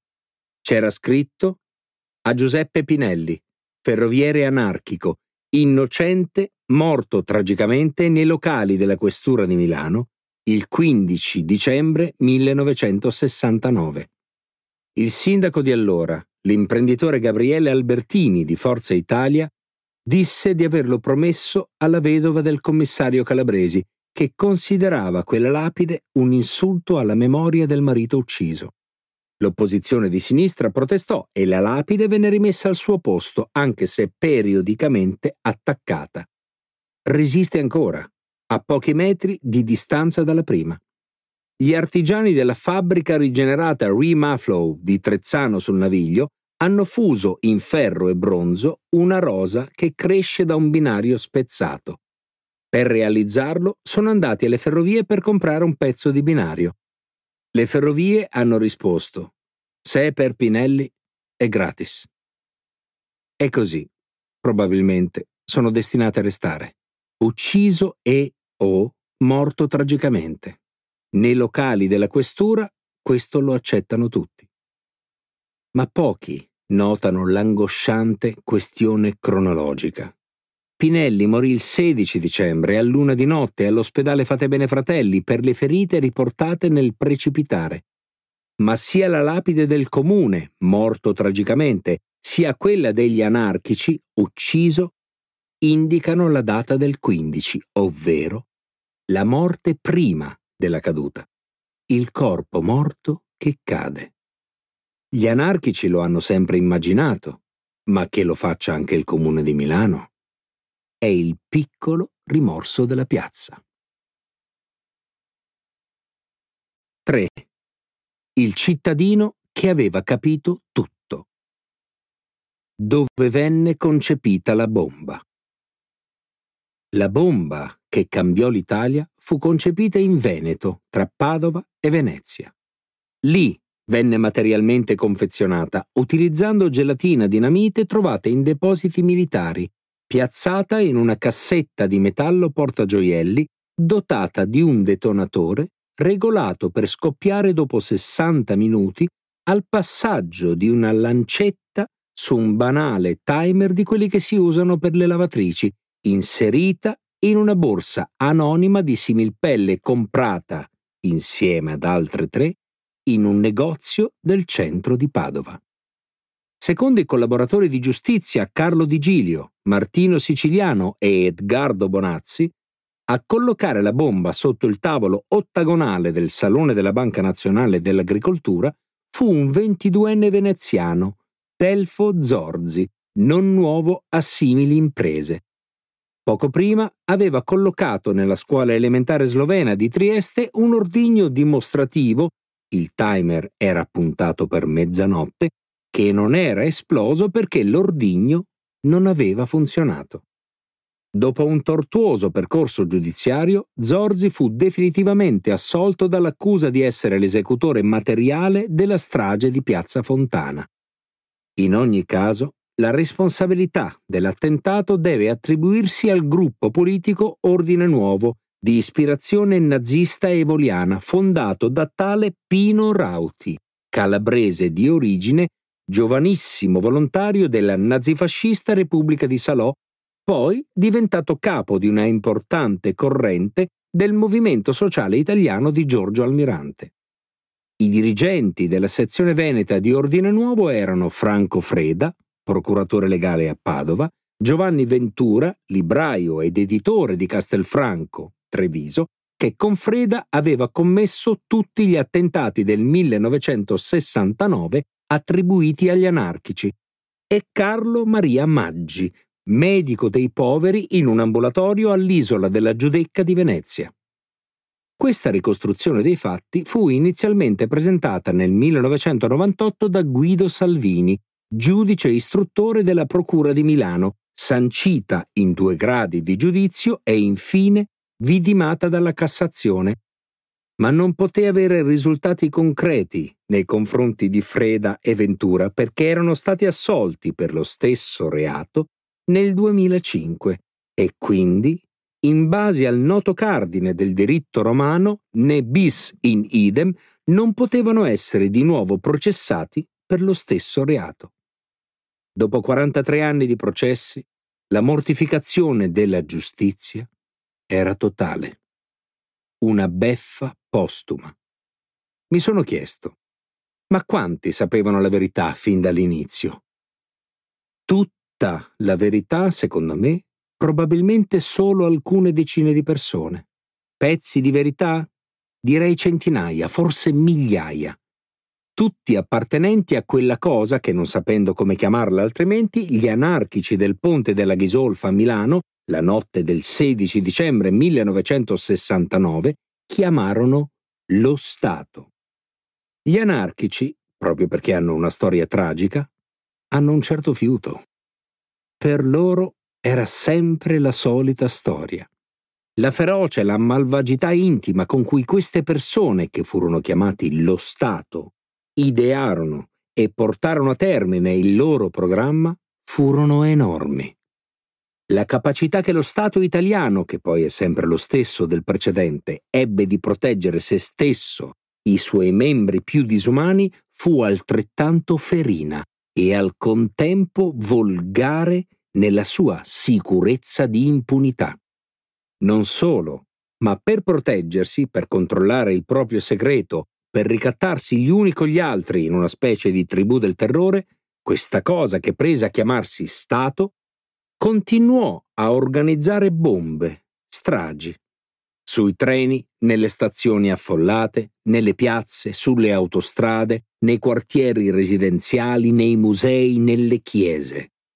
Se era andata bene la prima volta, perché non continuare?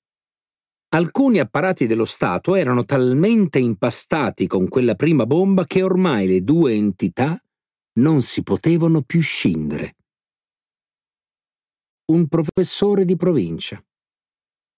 Maserada sul Piave, a una decina di chilometri da Treviso. Era, nel 1969, uno dei tanti paesi poveri del Veneto, circa 9.000 abitanti. A differenza degli altri, aveva una grossa industria. Tessitura Fratelli Monti, tessuti per camicie, che dava lavoro a 700 operaie. Oltre alla fabbrica, poco più. Qualche ristorante e trattoria sulle rive del Canale della Vittoria, una scuola media senza nome che oggi è intitolata a Don Lorenzo Milani. La stragrande maggioranza, votava per la democrazia cristiana e c'era naturalmente una sezione del partito perché come il Partito Comunista in Emilia, in Veneto la DC controllava il territorio capillarmente. Segretario della sezione DC di Maserata era il professor Guido Lorenzon, 28 anni, nato in una frazione attigua, Varado, laureato in lingue e letterature straniere moderne. Famiglia numerosa, un fratello che si farà prete, Lorenzon aveva frequentato il collegio Pio X di Codroipo, Udine, e poi il Pio X della diocesi di Padova, dove era rimasto come insegnante. Tra i suoi allievi un ragazzo di Castelfranco Veneto, Giovanni Ventura, di tre anni più giovane. La frequentazione era continuata negli anni successivi al collegio a Treviso. Giovanni Ventura era pieno di iniziative e aveva aperto una libreria stamperia a Treviso. Dopo un breve periodo nell'azione cattolica, Ventura, fin dai tempi del liceo, era diventato un attivista del movimento sociale italiano, il partita neofascista presente in Parlamento, nonostante la dodicesima norma transitoria della Costituzione, e si infervorava sulla necessità di fare qualcosa contro la prevedibile avanzata dei comunisti sovietici in Italia. Nella sua cameretta, al Pio X, Ventura chiamava gli amici ad ascoltare sul grammofono i discorsi del duce e a commentare la politica di Roma attraverso gli articoli dei suoi giornalisti preferiti, Gianna Preda e Mario Tedeschi, del settimanale Il Borghese. Quando da Maserata sul Piave Lorenzona andava a trovare Ventura nella sua libreria, era come se andasse nella metropoli. A Maserata, per dire, il prete aveva vietato all'edicolante di vendere l'espresso. A Treviso, da Giovanni, invece, c'erano libri, persone, discussioni, notizie che provenivano da Roma, molta politica. Proprio nella primavera del 1969, il famoso Carlo Bo, rettore dell'Università di Urbino e professore di francese, accettò da Lorenzon una proposta di tesi di laurea sui più orrendi opuscoli antisemiti che l'Europa avesse conosciuto. Autore il famoso Louis Ferdinand Céline, quello di Viaggio al termine della notte, e i titoli erano Bagatelle pour un massacre, Le Baudrat e L'École de Cadavre, scritti a partire dal 1938 con poco seguito, ma diventati grande successo due anni dopo nella Francia occupata dai nazisti. Ovviamente i libri erano stati ritirati dal commercio dopo la guerra, ma Ventura ne possedeva delle rarissime copie. Proprio per questa rarità antiquaria la tesi venne accettata. Titolo Céline Polemista, relatore Carlo Bo e Lorenzon, nel mese di luglio, si recò a Parigi per incontrare lo scrittore ed editore Dominique Deroux, che a Céline era devoto. Al ritorno si fermò a Roma dove incontrò il famoso e carismatico Julius Evola, influente ispiratore dell'antisemitismo fascista e il teorico di Ordine Nuovo. L'uomo, che si definisce filosofo, è paraplegico per un bombardamento del 1945 e questo aumenta il suo carisma. Lorenzon si ricorderà di quel fantastico viaggio in cui Ventura lo mise al corrente di parecchie sue attività, gli parlò della necessità di passare all'azione, gli rivelò numerosi fatti riservati, gli parlò, per esempio, del giornalista Guido Giannettini, un personaggio che occuperà le cronache italiane per anni. Altro che giornalista. Era un agente del SID che lavorava per guadagnare il favore delle forze armate a un colpo di Stato militare. Giannettini si fidava molto di quel ragazzo veneto e gli chiese di conservare in un posto sicuro documenti coperti dal segreto militare, particolari di armi, protocolli della Nato, mica robetta. Certo, disse Ventura e li mise nella cassetta di sicurezza della madre, dirigente locale della DC. E lì, infatti, saranno rinvenuti. Purtroppo troppo tardi. Se qualcuno oggi può trovare strano questo connubio tra cattolici, fascisti e voliani, ufficiali dell'esercito, bisogna ricordare che era davvero un mondo a parte il trevigiano di allora. Erano passati appena vent'anni dalla fine della guerra e i ricordi della Repubblica di Salò, delle milizie fasciste e dell'esercito alleato arrivato a liberare erano particolarmente intensi. Di questo mondo il regista Pietro Germi aveva dato un ritratto beffardo in un clamoroso film di pochi anni prima, Signore e Signori, dove la borghesia annoiata e ipocrita di Treviso ingannava il tempo in comici adulteri, ma nel film c'è anche lo stupro di gruppo di una contadina minorenne per cui verranno tutti assolti, all'ombra di una chiesa pronta a salvarli se si mettevano nei guai. I trevigiani si erano sentiti molto offesi e si sentiranno molto offesi da quello che il professor Guido Lorenzon aveva da raccontare, la faccia nazista della mansueta e ciacolona provincia veneta. Guido Lorenzon, professore con incarico annuale per l'insegnamento del francese ai ragazzi della scuola media di Arcade, a 10 km da Maserada, la mattina del 15 dicembre era in classe. Era molto scosso dalla notizia della strage alla Banca di Milano perché il suo amico Giovanni Ventura, che lui il giorno prima era andato a trovare, gli aveva fatto capire di essere coinvolto.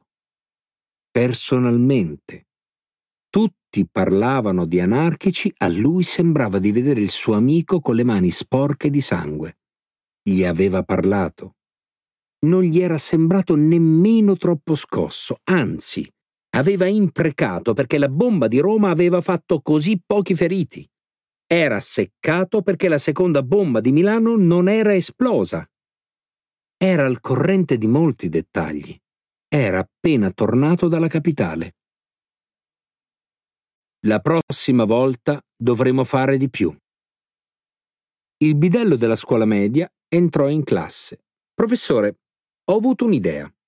Possiamo trasportare qui il televisore e collegarlo all'antenna. Chiamiamo i ragazzi delle altre classi e guardiamo i funerali delle vittime di Milano. La RAI li trasmetteva in diretta, avvenimento eccezionale. Il bidello trasportò l'apparecchio, lo collegò provvisoriamente a un'antenna e cominciarono a passare sullo schermo le immagini delle bare che entravano nella piazza, delle personalità che abbracciavano i parenti sotto le navate del Duomo, del cardinale Colombo e della sua omelia, del primo ministro Mariano Rumor che stringeva al petto le vedove. Lui era l'unica presenza familiare in quel mondo lontano. Rumor era di Vicenza e metà della grande democrazia cristiana gli era fedele. I ragazzi, probabilmente, non capivano niente. Né il professore o il bidello dissero nulla di particolare, ma Lorenzon ebbe una strana sensazione, soprattutto vedendo l'enorme folla in silenzio sotto i grandi altoparlanti che diffondevano le voci provenienti dall'interno del Duomo, come se anche loro sapessero. La sensazione di non essere l'unico testimone di non essere solo. Guido Lorenzon tornò a casa pieno di dubbi. A chi raccontare la sua storia? E gli avrebbero creduto. E se fosse stata solo una sua immaginazione e per causa sua avessero arrestato il suo amico Giovanni? Non pensò neanche per un momento di confidarsi con qualche dirigente del suo partito, anche perché la madre di Ventura era una persona molto in vista nella DC di Treviso. Pensò di andare da un prete che conosceva a Ferrara, così si sarebbe allontanato dalla curiosità dell'ambiente, ma poi scartò anche quella ipotesi. Alla fine decise di telefonare a un suo cugino, Guido Scandiuzzi, che abitava a Varago, a chiedergli consiglio. Non fu semplice parlargli. Nel tinello di casa, la zia silenziosa, magrissima e con i capelli candidi, seduta in poltrona fumando la pipa, lo scrutava perché aveva capito che qualcosa di strano stava succedendo. Ma il cugino ebbe l'idea buona. Con una scusa scesero al bar e di lì telefonò a un avvocato che conosceva e che stimava, l'avvocato Alberto Steccanella di Vittorio Veneto, consigliere comunale della DC gli spiegò che aveva bisogno di parlargli per una questione urgente e importante. L'avvocato, che al cugino Guido apparve un po' seccato, accettò di vederli il giorno stesso, in studio, dopo le 22. E quindi la sera partirono per Vittorio Veneto, ma la mini minor di Lorenzon era in riserva e ormai i distributori di benzina erano chiusi. Così si fermò a casa sua a Maserata, dove in garage teneva alcune taniche di emergenza. Era buio, versò 10 litri di benzina dalla tanica nel serbatoio della Mini e ripartirono per la strada gelata dove il motore cominciò a sputare e a tossire. Lorenzon si mise una mano sulla fronte. Ho sbagliato tanica. Ho messo il fertilizzante. Però arrivarono lo stesso, per le 22. Il racconto durò a lungo. L'avvocato Steccanella convocò Lorenzon nel suo studio buio, illuminato solo dalla luce della lampada sulla scrivania. Il cugino fu pregato di aspettare fuori. Steccanella faceva domande molto specifiche. Il professore raccontò che Giovanni Ventura, e ci mise un po' a fare quel nome, era stato a Roma il giorno 12 dicembre e che si era lamentato per il fatto che la bomba alla Banca Nazionale del Lavoro avesse provocato solo dei feriti e non dei morti. Non si era detto per nulla amareggiato della strage avvenuta a Milano, anzi aveva commentato non si sono mossi, vuol dire che la prossima volta dovremo fare di più. Ma in passato gli aveva detto ben altro. Gli aveva confidato di far parte di un'organizzazione segreta che aveva come obiettivo quello di portare in Italia un regime militare, di avere finanziatori importanti tra gli industriali, appoggi nella DC, direttori di filiali di banche venete che facevano loro credito di un certo Franco Freda di Padova che Ventura considerava il suo capo. Insieme lui e Freda avevano organizzato una dozzina di attentati con le bombe, avevano inviato lettere agli ufficiali delle forze armate invitandoli a ribellarsi contro il comunismo che tramava in caserma. Lui stesso, Lorenzon, l'aveva ricevuta quando era ufficiale ad Aviano. Ventura stesso aveva stampato un libretto rosso scritto da Freda intitolato La giustizia è come il timone, dove la si gira, va, con accuse e minacce contro il procuratore di Padova Aldo Fais, che aveva osato indagarlo per gli attentati in città, e contro il commissario Giuliano che alla fine era stato trasferito. Ventura lo aveva portato a vedere un deposito di armi e soprattutto gli aveva descritto in dettaglio il suo ruolo negli attentati ai treni che avevano colpito l'Italia nell'agosto precedente. Otto bombe negli scompartimenti di altrettanti treni. Tutte uguali, tutte con lo stesso sistema di innesco, tutte in pacchetti avvolti in carta regalo, tutte negli scompartimenti di prima classe, gli anarchici colpiscono i signori, lo sanno tutti. Ventura aveva fatto da capo logistico all'operazione distribuendo i compiti a ognuno. Gli erano costati 100.000 lire ad attentato, ma si lamentava che il lavoro era stato fatto male. Bisognava mettere l'esplosivo in cassette di metallo, non di legno. L'avvocato Steccanella ascoltava, prendeva appunti, faceva domande. Il cugino Guido, fuori in sala d'aspetto, stava chiudendo gli occhi per la stanchezza. Alla fine l'avvocato disse che avrebbe preso il caso, ma che necessitava di un consiglio. Avrebbe telefonato la mattina dopo al procuratore generale di Venezia, Luigi Bianchi de Spinosa, uomo retto di cui aveva stima. Intanto invitava Lorenzon a stendere un resoconto scritto e dettagliato di tutta la sua memoria.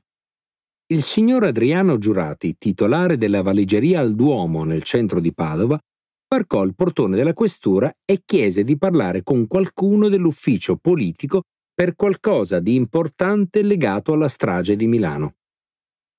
Lo ricevette il capo dell'ufficio politico, Saverio Molino. Giurati gli raccontò di aver visto in televisione la borsa che conteneva la bomba inesplosa deposta alla Banca Commerciale di Milano la sua commessa era sicura di averla venduta a lei pochi giorni prima. Si ricordava benissimo del cliente, una persona frettolosa che cercava quattro borse senza scomparto interno. Ne aveva comprate tre marroni e una nera. La commessa aveva chiesto se le voleva incartare in un pacco regalo, ma il cliente aveva risposto di no. aveva pagato e se n'era andato. Il questore Allitto Bonanno ringraziò Giurati e gli disse che avrebbe comunicato immediatamente la notizia a Milano. Giurati tornò in negozio contento di aver fatto il suo dovere di cittadino. Calunnia. Lorenzone e suo cugino tornarono a Varago verso mezzanotte. A quella stessa ora, a Milano, il corpo del ferroviere Giuseppe Pinelli precipitava dal quarto piano della questura. Lo stavano interrogando pesantemente sugli attentati ai treni dell'agosto precedente, gli stessi di cui Lorenzon aveva dato così ampi dettagli all'avvocato Steccanella. Il commissario Calabresi aveva mandato a prendere a casa sua il libretto ferroviario per controllare il suo alibi per la notte tra l'8 e il 9. Era andato a Roma? A che ora era arrivato? Roma era lo scambio per i treni su cui erano state piazzate le bombe. Stava cercando di chiudere il cerchio, la questura di Milano, e di legarlo alla bomba di Piazza Fontana. Un unico disegno criminoso, un'unica organizzazione guidata e finanziata dall'editore Gian Giacomo Feltrinelli, agente della Tricontinental di Fidel Castro, con gli anarchici come mano d'opera e di cui la bomba di Milano era l'ultimo tassello. Ci stavano lavorando da tempo, in stretta collaborazione con Roma, con il misterioso ufficio degli affari riservati. Da agosto il telefono di casa di Giuseppe Pinelli era sotto controllo.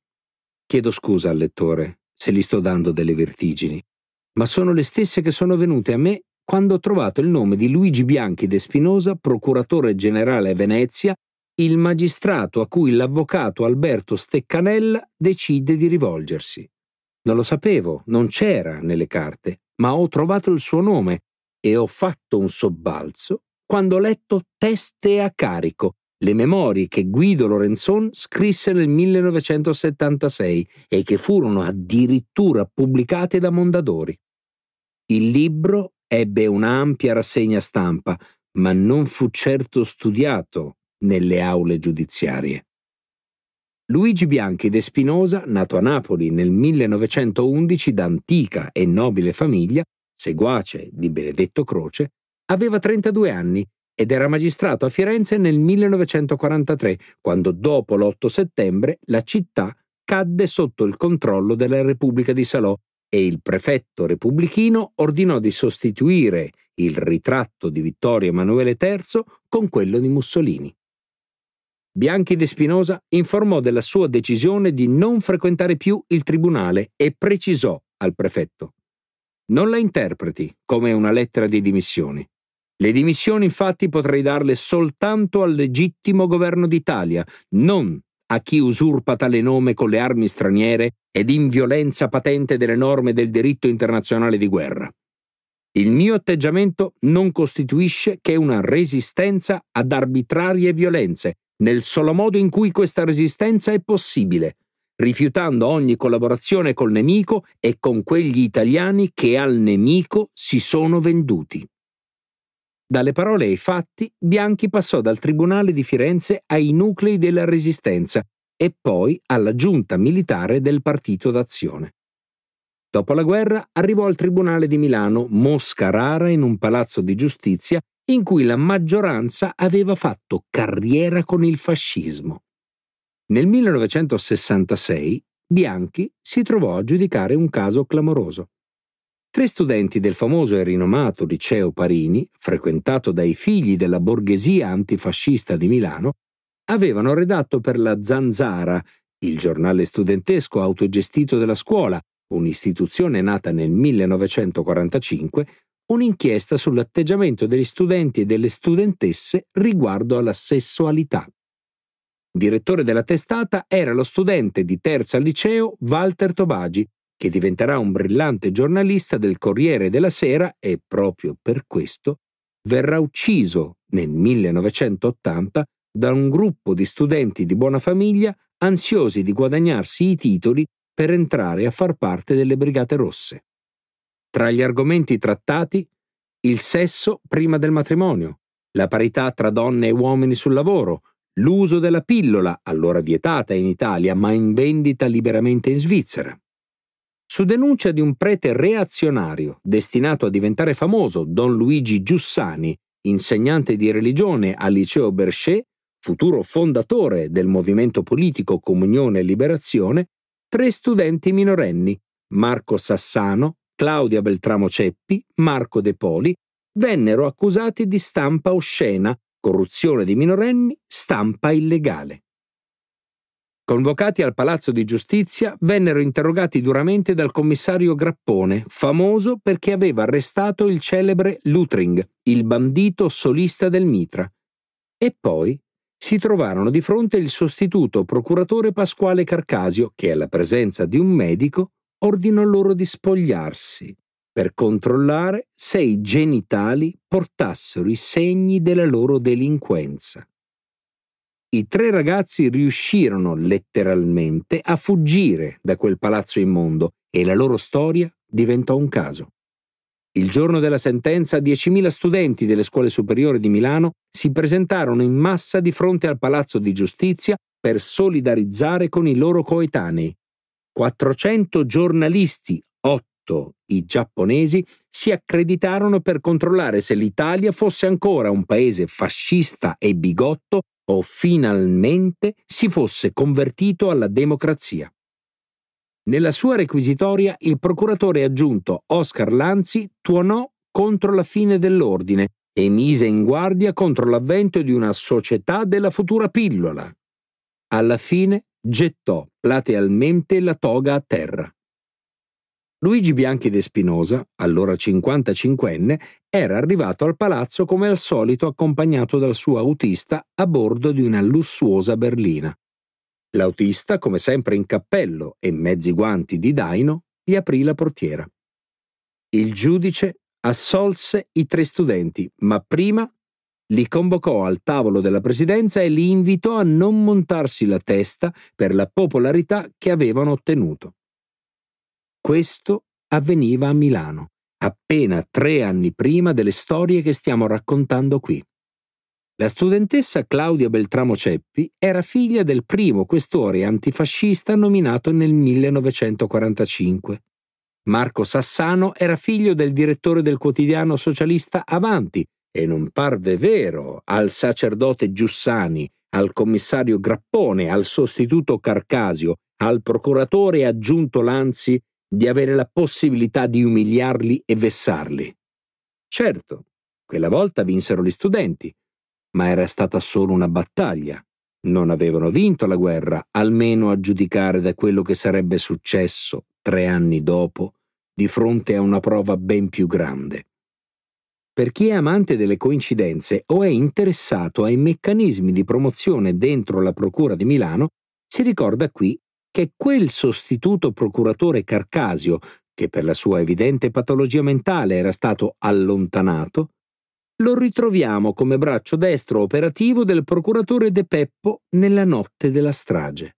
È lui che firma gli ordini di perquisizione ed è lui che dà l'ordine di far brillare la bomba della commerciale. E dunque, a metà dicembre 1969 Luigi Bianchi de Spinosa è procuratore generale a Venezia e riceve la telefonata, o la visita, non si sa, di un serio avvocato di Vittorio Veneto che gli racconta di aver ascoltato una storia spaventosa. La bomba di Milano non l'hanno messa gli anarchici.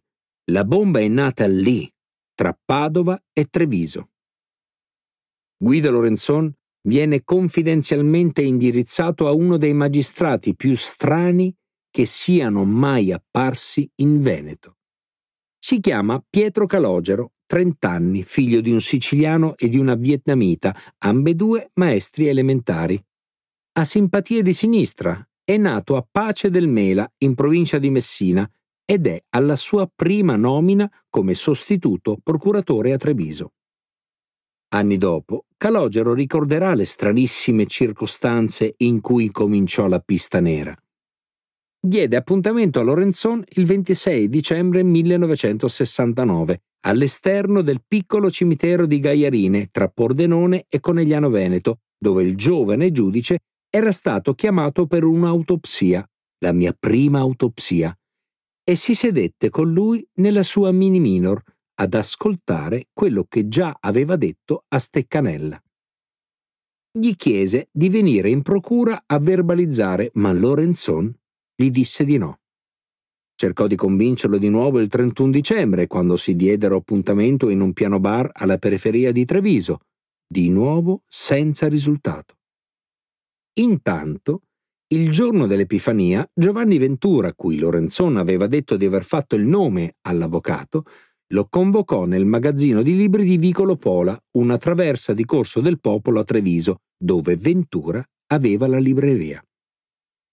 Qui, in sua presenza, telefonò a Franco Freda e questi gli dettò quello che Lorenzon avrebbe dovuto fare.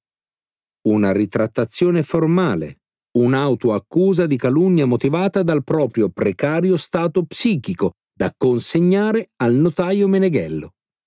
Lorenzon lo fece, ma non lo disse al giovane magistrato, il quale, peraltro, non era rimasto con le mani in mano. Convinse Lorenzon a registrare i suoi futuri colloqui con Ventura e gli diede un mini registratore fornitoli dalla polizia. Lorenzon lo fece e riportò il nastro tutto contento. Ventura mi ha detto un sacco di cose. Ma il nastro era vuoto. Il poliziotto incaricato aveva fornito una cassetta già utilizzata. Mannaggia, pensò Calogero. Riproviamo.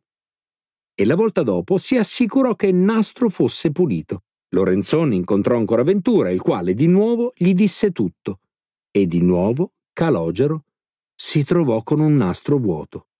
Questa volta si erano dimenticati di cambiare le batterie del registratore. Sconsolato, Calogero andò dal suo procuratore, il giudice Palminteri, il quale accompagnò il suo giovane e sfortunato sostituto dal procuratore generale Bianchi de Spinosa per fargli presente che, chissà mai, forse qualcuno sta boicottando l'indagine. E Bianchi, in loro presenza, telefonò al questore di Milano, Marcello Guida, sì, quello stesso che aveva appena finito di stilare l'ennesima relazione in cui spiegava che Pinelli si era suicidato in quanto il suo alibi era crollato, per chiedergli di fargli avere un moderno registratore per una questione importantissima che riguardava la strage di Milano. Subito, Sua Eccellenza Procuratore, disse l'eccellente questore. E infatti il registratore arrivò e questa volta funzionò. Lorenzon, con una cimice incollata dietro la cravatta, si incontrò il 20 gennaio al Grand Hotel di Mestre con Freda e con Ventura, mentre Calogero, accucciato in una NSU Prince, cui aveva fatto togliere il sedile posteriore e con una coppola calata in testa, ascoltava. Questa volta la registrazione venne bene, ma purtroppo i tre non dissero nulla di decisivo. E nel frattempo Ventura, forte della ritrattazione firmata dal notaio Meneghello, denunciava Lorenzon per calunnia. E quindi al giovane Calogero non restava che imputare al professore la calunnia. E così la cosa arrivò a Roma, dove Giovanni Ventura, sicuro di sé, in un elegante vestito scuro, cappotto nero e cappello nero, rispose senza difficoltà al sostituto procuratore Vittorio Occorsio, Preceduto anche da una lettera del questore che lo definiva un bravo ragazzo, Occorsio interrogò Ventura e lo definì un galantuomo, mentre Lorenzon fu definito un mitomane, un traumatizzato, un debole. Accuse che appaiono invece ingiuste. Lorenzon era arrivato per primo, non era un pentito. Certo, era un traumatizzato, ma era anche qualcosa di raro un cittadino che chiedeva aiuto. Avrebbe potuto cambiare la storia d'Italia se solo l'avessero ascoltato, ma Lorenzon ne aveva parecchi contro. Forse non tutto lo Stato, ma parecchi nelle loro diverse articolazioni. A districarsi oggi nei frammenti di notizie rimasti di quei primi mesi dopo la bomba, si scoprono parecchie cose piuttosto da brivido, che possono così essere riassunte. Fin da subito la questura di Milano, gli affari riservati, la questura di Treviso sono messe in allerta del fatto che c'è una persona che sa troppe cose e si muovono con un unico obiettivo, screditare il teste che è arrivato troppo vicino a dove non doveva arrivare. C'è una perquisizione in casa di Ventura a Treviso, non ordinata dai magistrati, a cui partecipa anche un poliziotto di Milano, Pagnozzi. Trovano armi che Ventura racconta essere appartenute al padre, funzionario di Salò. Lo ringraziano della premura, scrivono che è una persona colta e ben educata e lo mettono sull'avviso. Seguono da vicino le mosse di Bianchi de Spinosa, un porco partigiano da fare fuori, così lo definì Freda in una conversazione intercettata e trascritta, contro cui Freda aveva fatto pure un attentato a Venezia.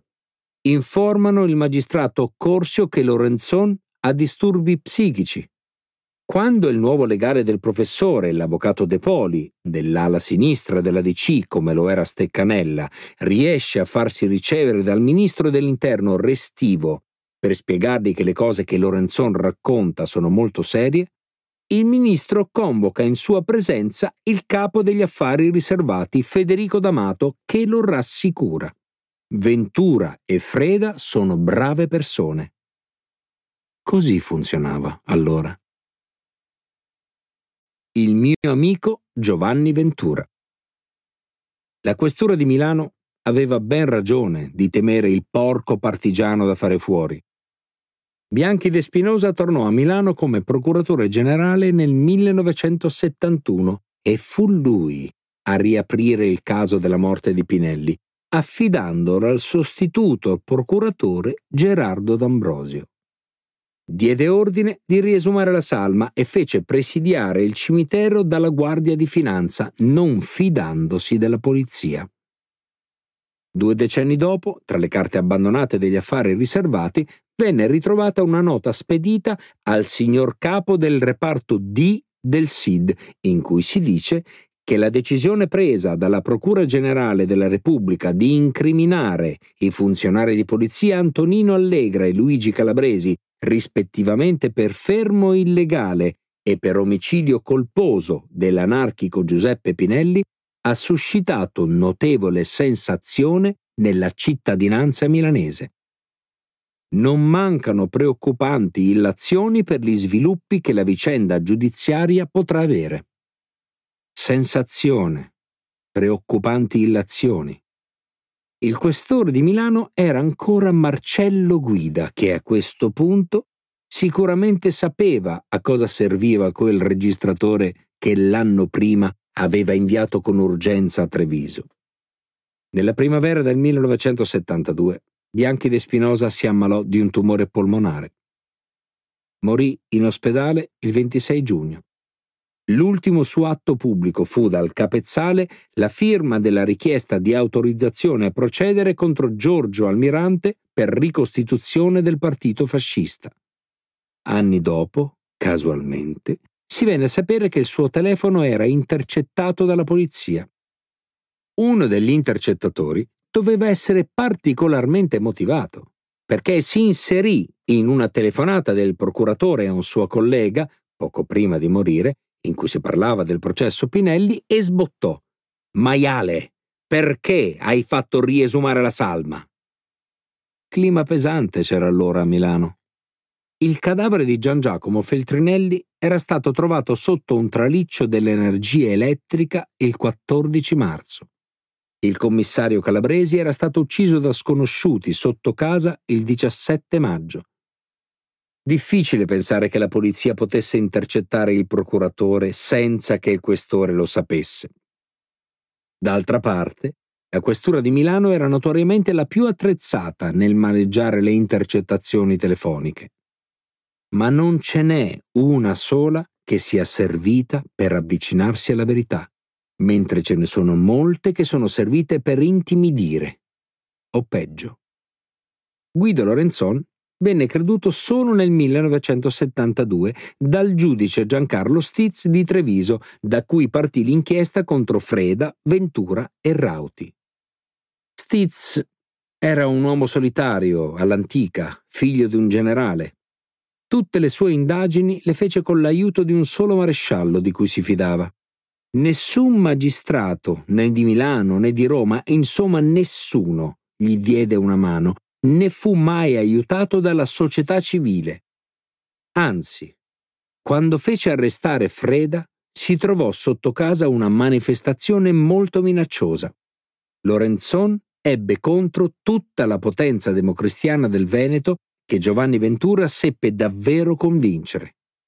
Ventura costruì per se stesso la figura di un imprenditore di larghe vedute, forse con qualche amicizia scomoda, ma sicuramente non uno stragista. Si vantò di essere amico della sinistra e di aver fatto l'agente segreto, ma per la buona causa. Molti ci credettero fu persino ospitato in qualche festival dell'unità. Tra coloro che per ingenuità o per solidarietà con la famiglia democristiana gli diedero credito, ci fu Tina Anselmi, la più importante e nobile figura della democrazia cristiana in Veneto, che firmò una raccomandazione per Ventura ingiustamente accusato da un mitomane traumatizzato. E lui? Il giovane professore che aveva capito tutto l'unico cittadino italiano a fare con sincerità il suo dovere, ebbe la vita rovinata dalla sua testimonianza. Non solo fu diffamato, ma anche continuamente minacciato. Era un testimone diverso da tutti quelli che poi sfilarono per le aule di giustizia italiane. Non era un pentito, non era animato da rancore, continuava a chiamare Giovanni Ventura il mio amico. Nelle pause del processo di Catanzaro i due giocavano a carte come facevano quando erano studenti. Lui teste d'accusa, l'altro imputato di strage. Ma nello stesso tempo sentiva l'obbligo di dire quello che aveva saputo, un obbligo verso le persone morte per quella bomba. Lorenzon si sposò e mise su famiglia, ma per le minacce ricevute dovette per diversi anni andar via dall'Italia andò addirittura a gestire il personale di una grande azienda in Algeria, tornò in Italia, a Maserada. E dove, se no? E si mise a lavorare come ufficio stampa di un gruppo di industriali veneti. Nell'ultimo decennio ha fatto qualche uscita pubblica, quasi portato a forza dal suo amico giornalista Daniele Ferrazza, a parlare nelle scuole, ai ragazzi, per raccontare che cosa gli era successo. Grande fu l'emozione quando si riunirono nella sala del Consiglio Comunale a Treviso Stiz, Calogero e Lorenzon per parlare dei vecchi tempi. Nessuno dei tre voleva fare l'eroe. Anzi, ma la storia di quanto furono isolati, sbeffeggiati, minacciati, venne fuori tutta. Fu un bellissimo, ironico pezzo di teatro con l'uno che diceva all'altro ti ricordi quando trovammo l'agendina di Freda e non la vollero neanche guardare? C'erano tutti i nomi. Ti ricordi dei registratori? Ti ricordi del casolare di paese dove custodivano le armi? E tutti e tre sorridevano, perché sapevano di che cosa stavano parlando. Fu uno dei pochi incontri pubblici cui partecipò il giudice Stitz, che morì poco dopo, il 27 ottobre 2015 aveva 87 anni. 4. La casa dell'anarchico. Troppi libri. Se andate su Google Earth e digitate via Preneste numero 2, Milano, Italy, trovate una grossa macchia giallo-grigia di case. Siamo nel quartiere San Siro, quello famoso per l'ippodromo, lo stadio e un grande ricco insediamento residenziale di bellissime ville. Questa, invece, è la parte popolare, adiacente. E poi zoomate e sarà sempre lo stesso. Case, case, tutte in ordine, come se fosse una delle tante, tendenzialmente orribili, zone di espansione di una qualsiasi città, sorte in quell'era incerta dell'urbanismo che fu buona parte del secolo scorso. Ma se ora scegliete l'opzione Street View, ecco apparire, come se foste voi che entrate dal cancello, il solito muro giallastro sul quale però spicca una piccola pietra. Non potete ingrandire più di tanto perché va fuori fuoco, ma c'è scritto Qui abitò Giuseppe Pinelli, ferroviere anarchico, ucciso innocente. Nato a Milano il 21 ottobre 1928, morto nella questura di Milano il 15 dicembre 1969. Se invece volete uno zoom interno casa, questo è quello più famoso, scritto da Camilla Cederna, che racconta il suo arrivo nella casa dell'anarchico che si è appena buttato dal quarto piano della questura. Così ha detto la questura. E allora via nella notte verso quella strana periferia di San Siro. Camilla, che è insieme a Corrado Staiano e a Giampaolo Panza, è davanti alla porta. Licia Pinelli non piange. Ed è per questo che fa più impressione. È lì tutta dritta nella sua vestaglietta rosa dal collettino ricamato, con un bel viso grigio di pallore e gli occhi intenti che han sotto un alone scuro. Parla piano per non svegliare le bambine, ma decisa a non lasciarci entrare, socchiude appena la porta e sta lì ben piantata in quella fessura a difendere la sua casa.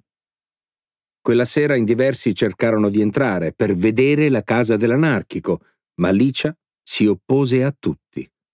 Per cui, della casa, rimase solo quello che si poteva vedere dallo spiraglio, una trentina di centimetri, uno scorcio della parete spoglia dell'ingresso con un appendiabiti in metallo vuoto.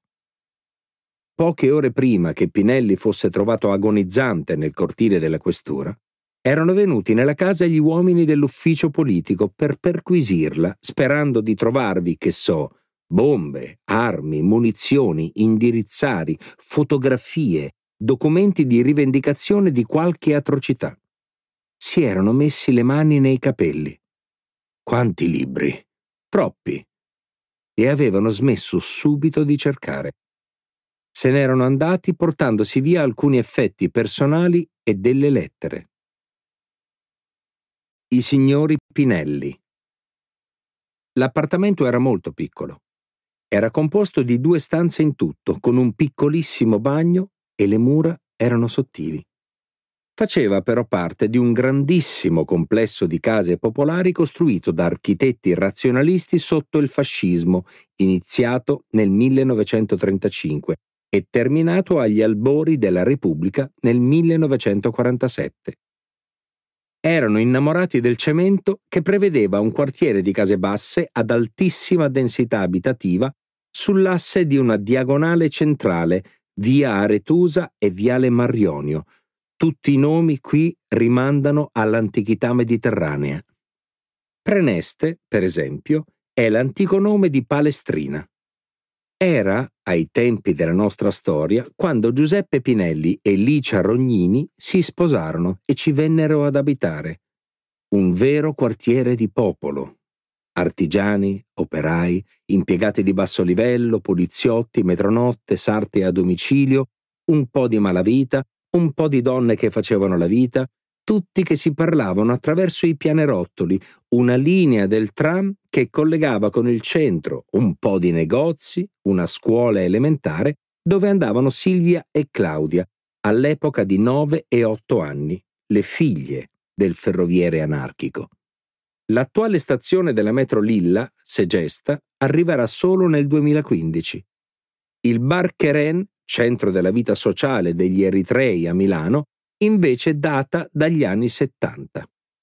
Oggi quel quartiere è uno dei maggiori simboli del degrado di Milano, causato da una fallimentare politica di Aler Lombardia. C'è un racket dell'assegnazione delle case popolari. Molti edifici sono occupati da immigrati, ci sono ambigui comitati e volenterosi centri sociali. La polizia anni fa indicava il luogo come possibile fonte di reclutamento di terroristi islamici. Eppure, proprio quella casa, in quel quartiere e con quegli inquilini, cambiò la città. La storia, nelle forme più inaspettate, passò da via Preneste numero 2. I due inquilini si chiamavano Licia Rognini e Giuseppe Pinelli. Qui, di seguito, una succinta biografia di Licia scritta dalla figlia Claudia per l'Enciclopedia delle donne. La storia di Licia comincia a Senigallia, una cittadina di mare, nelle Marche. Nasce di sette mesi ed è la prima prova che deve affrontare e che supera, tenacemente attaccata alla vita. La sua famiglia si trasferisce a Milano quando Licia ha 18 mesi. Il padre, falegname anarchico, viene assunto alla Pierelli, la madre continua il suo lavoro di sarta a domicilio. Vivono in una casa di ringhiera in Viale Monza, due locali con il bagno all'esterno, in comune con gli altri inquilini. Una casa che diventerà ancora più piccola con la nascita dei suoi due fratelli nel 33 e nel 36. Bambina corre per il quartiere con gli amici della ringhiera. Le condizioni economiche della famiglia non le permettono di continuare gli studi che interrompe dopo l'avviamento e a 13 anni comincia a lavorare. Le rimarrà un grande amore per i libri e per tutta la vita sarà un'accanita lettrice. Vive con entusiasmo e speranza la fine del fascismo e per un periodo si avvicina alla gioventù comunista, ma ha un carattere troppo indipendente e lascia, non adattandosi a seguire regole che sente un po' troppo strette. È curiosa, in cerca di nuovi modelli ed esperienze e con questo spirito si iscrive a un corso di Esperanto al Circolo Filologico Milanese. Qui conosce quello che diventerà il suo compagno, Giuseppe Pinelli, detto Pino, un giovane anarchico pieno di entusiasmo e ideali.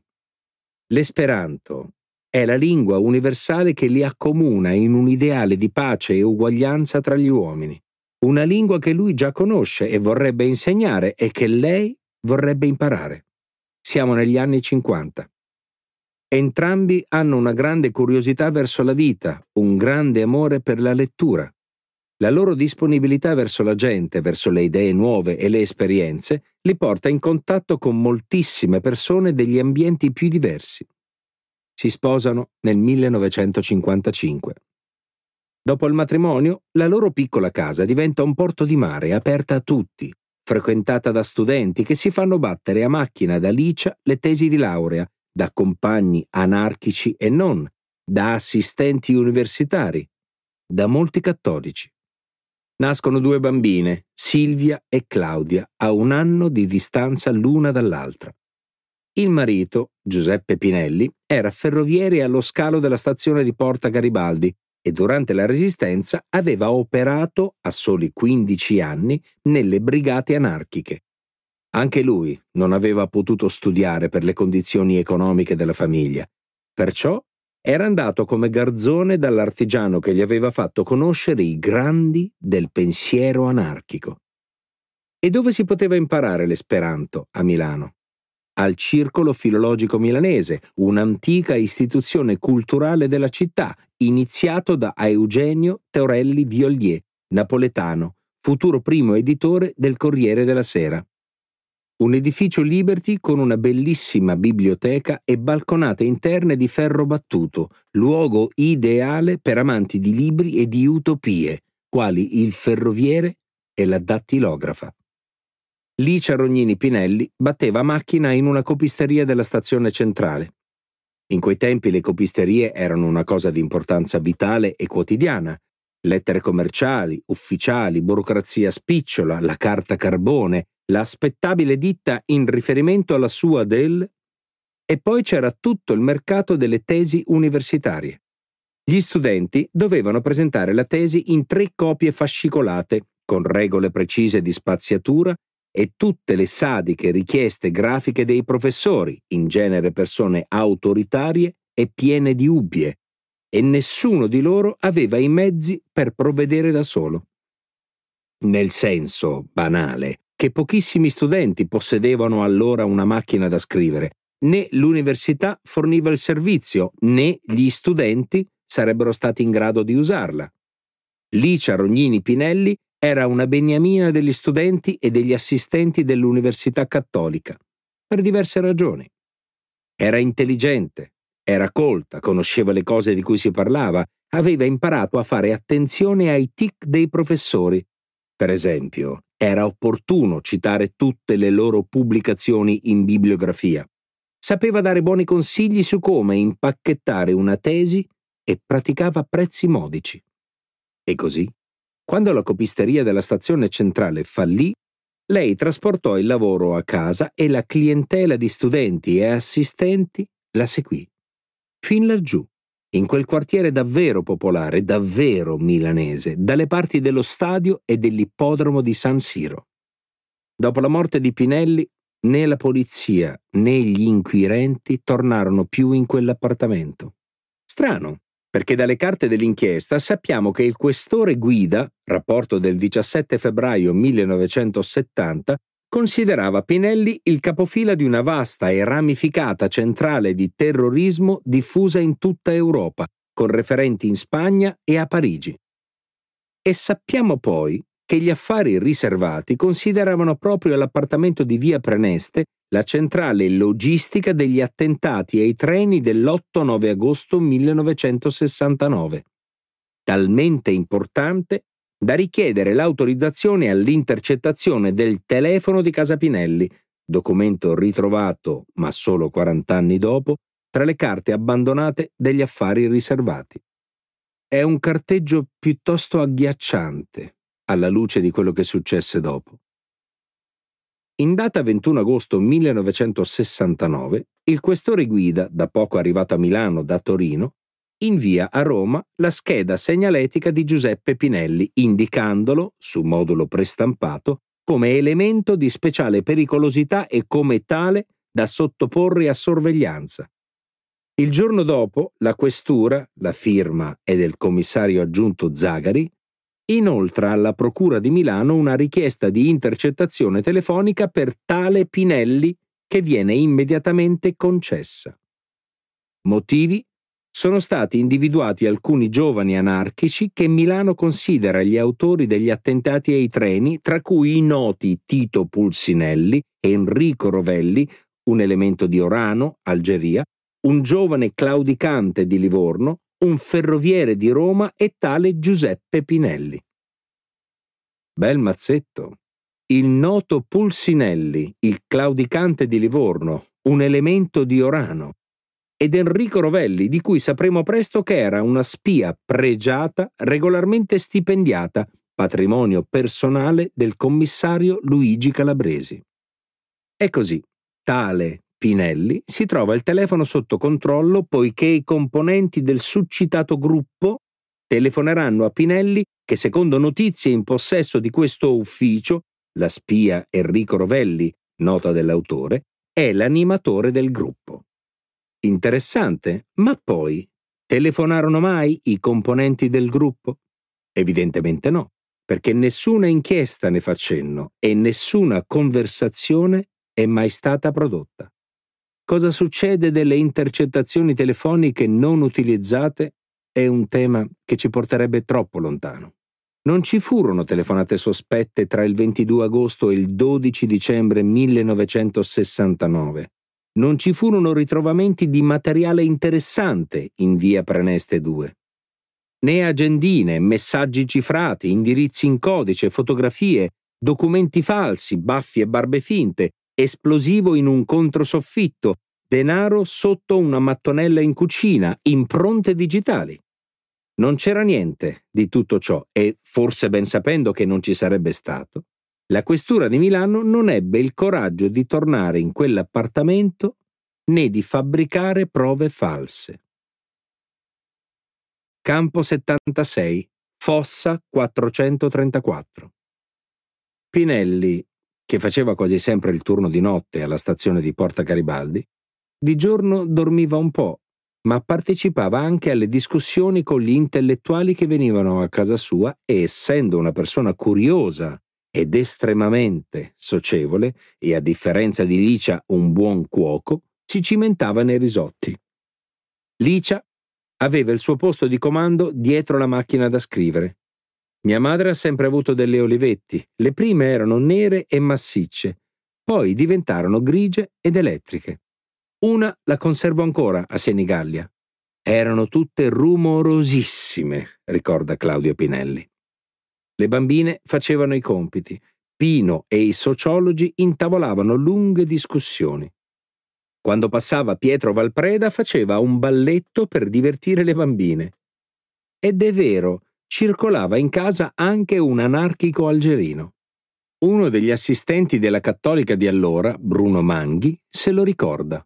Era un membro del Fronte di Liberazione Nazionale Algerino che se n'era andato perché il fronte non era propriamente un'organizzazione libertaria, come si sarebbe visto ai tempi recenti.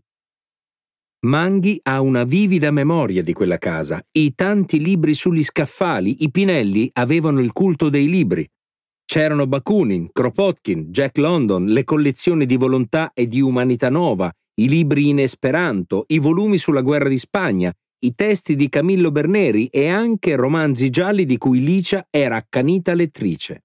Pino, per carattere, era curioso e voleva sempre discutere di tutto. Ancora a distanza di anni, il mio ritratto di lui è quello di un fanciullo. C'era un fanciullo in quell'uomo.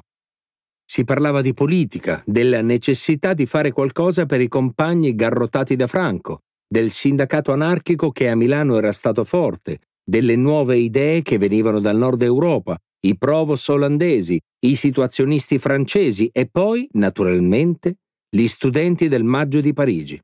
Ma ricordo in particolare l'interesse che Pino aveva per il pacifismo e l'antimilitarismo e il legame che si era creato tra lui e Giuseppe Gozzini, che è stato il primo obiettore di coscienza cattolico in Italia l'interesse con cui seguiva e partecipava del movimento pacifista di Capitini, in Umbria. Non c'era davvero nulla di oscuro in quella casa, nulla di segreto, nulla di cospirativo. E non avrebbe potuto esserci, era così piccola. Pino Pinelli uscì dalla casa di via Preneste 2 in una bara nel primo pomeriggio del 21 dicembre 1969. Questa cronaca del funerale, empatica e onesta, fu pubblicata dal giorno che all'epoca era l'unico giornale che non accettava supinamente la versione della polizia. Folla e bandiere anarchiche ai funerali di Pino Pinelli, di Pier Maria Paoletti. In questa tragedia c'è pietà per tutti. 150.000 persone ai funerali delle 14 vittime della strage di Piazza Fontana, ma anche alcune migliaia alle esequie di Giuseppe Pinelli, l'anarchico che si è ucciso nel clima emotivo delle prime febbrili indagini. Una folla silenziosa ha cominciato a radunarsi fin dal primo pomeriggio davanti alla casa popolare di via Preneste dove abitava lo scomparso. Massiccio il servizio d'ordine. Reparti armati di polizia e carabinieri con numerosi automezzi, ma concentrati a discreta distanza, in piazza Segesta e in piazza Selinunte. Contro i muri dell'edificio tre corone con i nastri rossi. Gruppo Sacco e Vanzetti. Unione Sindacale Italiana. Gli anarchici tutti non ti dimenticano. Una quarta ha il nastro viola. I suoceri e i cognati. Alle 15.30, precedendo di poco il furgone funebre, entra dai cancelli del cortile una Giulietta verde. Ne scendono la moglie, il padre, la madre e la sorella di Giuseppe Pinelli. Assalita dal mitragliamento dei fotografi, la moglie mantiene un atteggiamento dignitoso e fierissimo. Non versa una lacrima. Le labbra esangui rispondono con un sorriso alle decine di amici che si avvicendano ininterrottamente per abbracciarla e baciarla. Quanto coraggio, le dice una vicina di casa. È solo la certezza della sua innocenza, risponde. Il padre improvvisamente impallidisce, viene colto da un collasso, lo trasportano su nell'appartamento, accorre anche un medico, dice che è grave. Anche Mauro Magni, il mutilato che testimoniò di aver giocato a carte con Pinelli nel pomeriggio del venerdì di sangue, si sente male. In un bar vicino, all'angolo con via Paravia, due carabinieri fermano un giovane sulla Trentina che ha detto a voce alta Cosa fate ai funerali di quello che avete ammazzato? Gli unici incidenti che turbano lo svolgimento ordinatissimo delle esequie. Quando arriva il furgone funebre, viene deposto un cuscino di rose di Licia, Claudia, Silvia sulla bara di legno scuro, grezzo, che ha una croce lucente di bronzo sul coperchio ma la croce non crea problemi ideologici. Apre il corteo un gruppo di vecchi anarchici convenuti da varie città con due grandi bandiere nere. i congiunti sul furgone. Altri 12 vessilli neri e uno rosso del Partito Comunista Internazionalista fra la folla che segue. Ci sono nelle prime file Pasquale Varitutti e Michele Camiolo, quello dello sciopero della fame davanti al Palazzo di Giustizia. Grappoli di gente alle finestre e ai balconi. Qualcuno si fa il segno della croce, altri salutano con il pugno levato in alto. In via Paravia, all'incrocio con via Zamagna, il corteo si scioglie. L'autofurgone, seguito da due pullman e alcune vetture, si dirige velocemente verso il cimitero maggiore. A Musocco, la bara di Giuseppe Pinelli viene calata avvolta in un drappo nero in un trincerone del campo 76, fossa 434. Gli amici del Pino sono ombre all'imbrunire. Una donna singhiozza. Alcuni giovani gettano sul terriccio fiori e fazzoletti rossi. E dunque, questo articolo comparve sul giorno, che era un quotidiano di proprietà del governo. E quindi, a dispetto del clima creato dalla polizia, a dispetto della diffamazione della vittima portata avanti da tutti gli organi di informazione, il dubbio si era insinuato. Non in tutti, però. Alla vigilia dei funerali, una delegazione di anarchici del circolo Ponte della Ghisolfa si era recata all'università statale, praticamente occupata dal movimento studentesco il cui leader era Mario Capanna. Chiesero al movimento di partecipare ai funerali. Ci pensarono, ma liquidarono gli anarchici. Abbiamo altre cose da fare. Piero Scaramucci però ricorda che Turi Toscano, il vero leader, ai funerali c'era. Un'altra cronaca di quei funerali venne scritta ma tenuta privata nel suo diario da Franco Fortini, partigiano e poi poeta in mezzo alle promesse e ai disastri del marxismo, traduttore di Sartre, di Brecht, di Lukács. E questo fu quello che il poeta vide andando a Musocco. Riconoscevo la Milano futurista, espressionista anarchica degli anni dieci. I raggi trapassavano un'aria polverosa, gelata. Foglie e carta, i piazzali convulsi, l'erba secca sulle aiuole spartitraffico. Poco dopo essere uscito sul viale, la folla si è fermata. Ho visto R, alto, già molti capelli bianchi, sua moglie, piccola e muta. Goffredo dice che domattina Enzo Paci parlerà al cinema Anteo. Il PCI non voleva dare il locale, aspettasse dopo le feste. Dopo le feste, avrebbe risposto Paci, siamo tutti in galera. Al campo 76 ci sarà stato un centinaio di persone, un gruppo cupo sulla terra calpestata sotto il cielo verde e viola. Su di un viale poco discosto, sotto grandi pioppi ignudi, una ventina di agenti in borghese guardavano i compagni del morto. Eravamo ai due lati di una trincea. Qui scavano con una benna, giudicando a occhio quante bare dovranno entrare in giornata. Quando siamo arrivati, i becchini stavano calando la bara di Pinelli. Accanto alla sua ho visto calare poco prima un'altra cassa. Abbiamo alzato i pugni a salutarlo.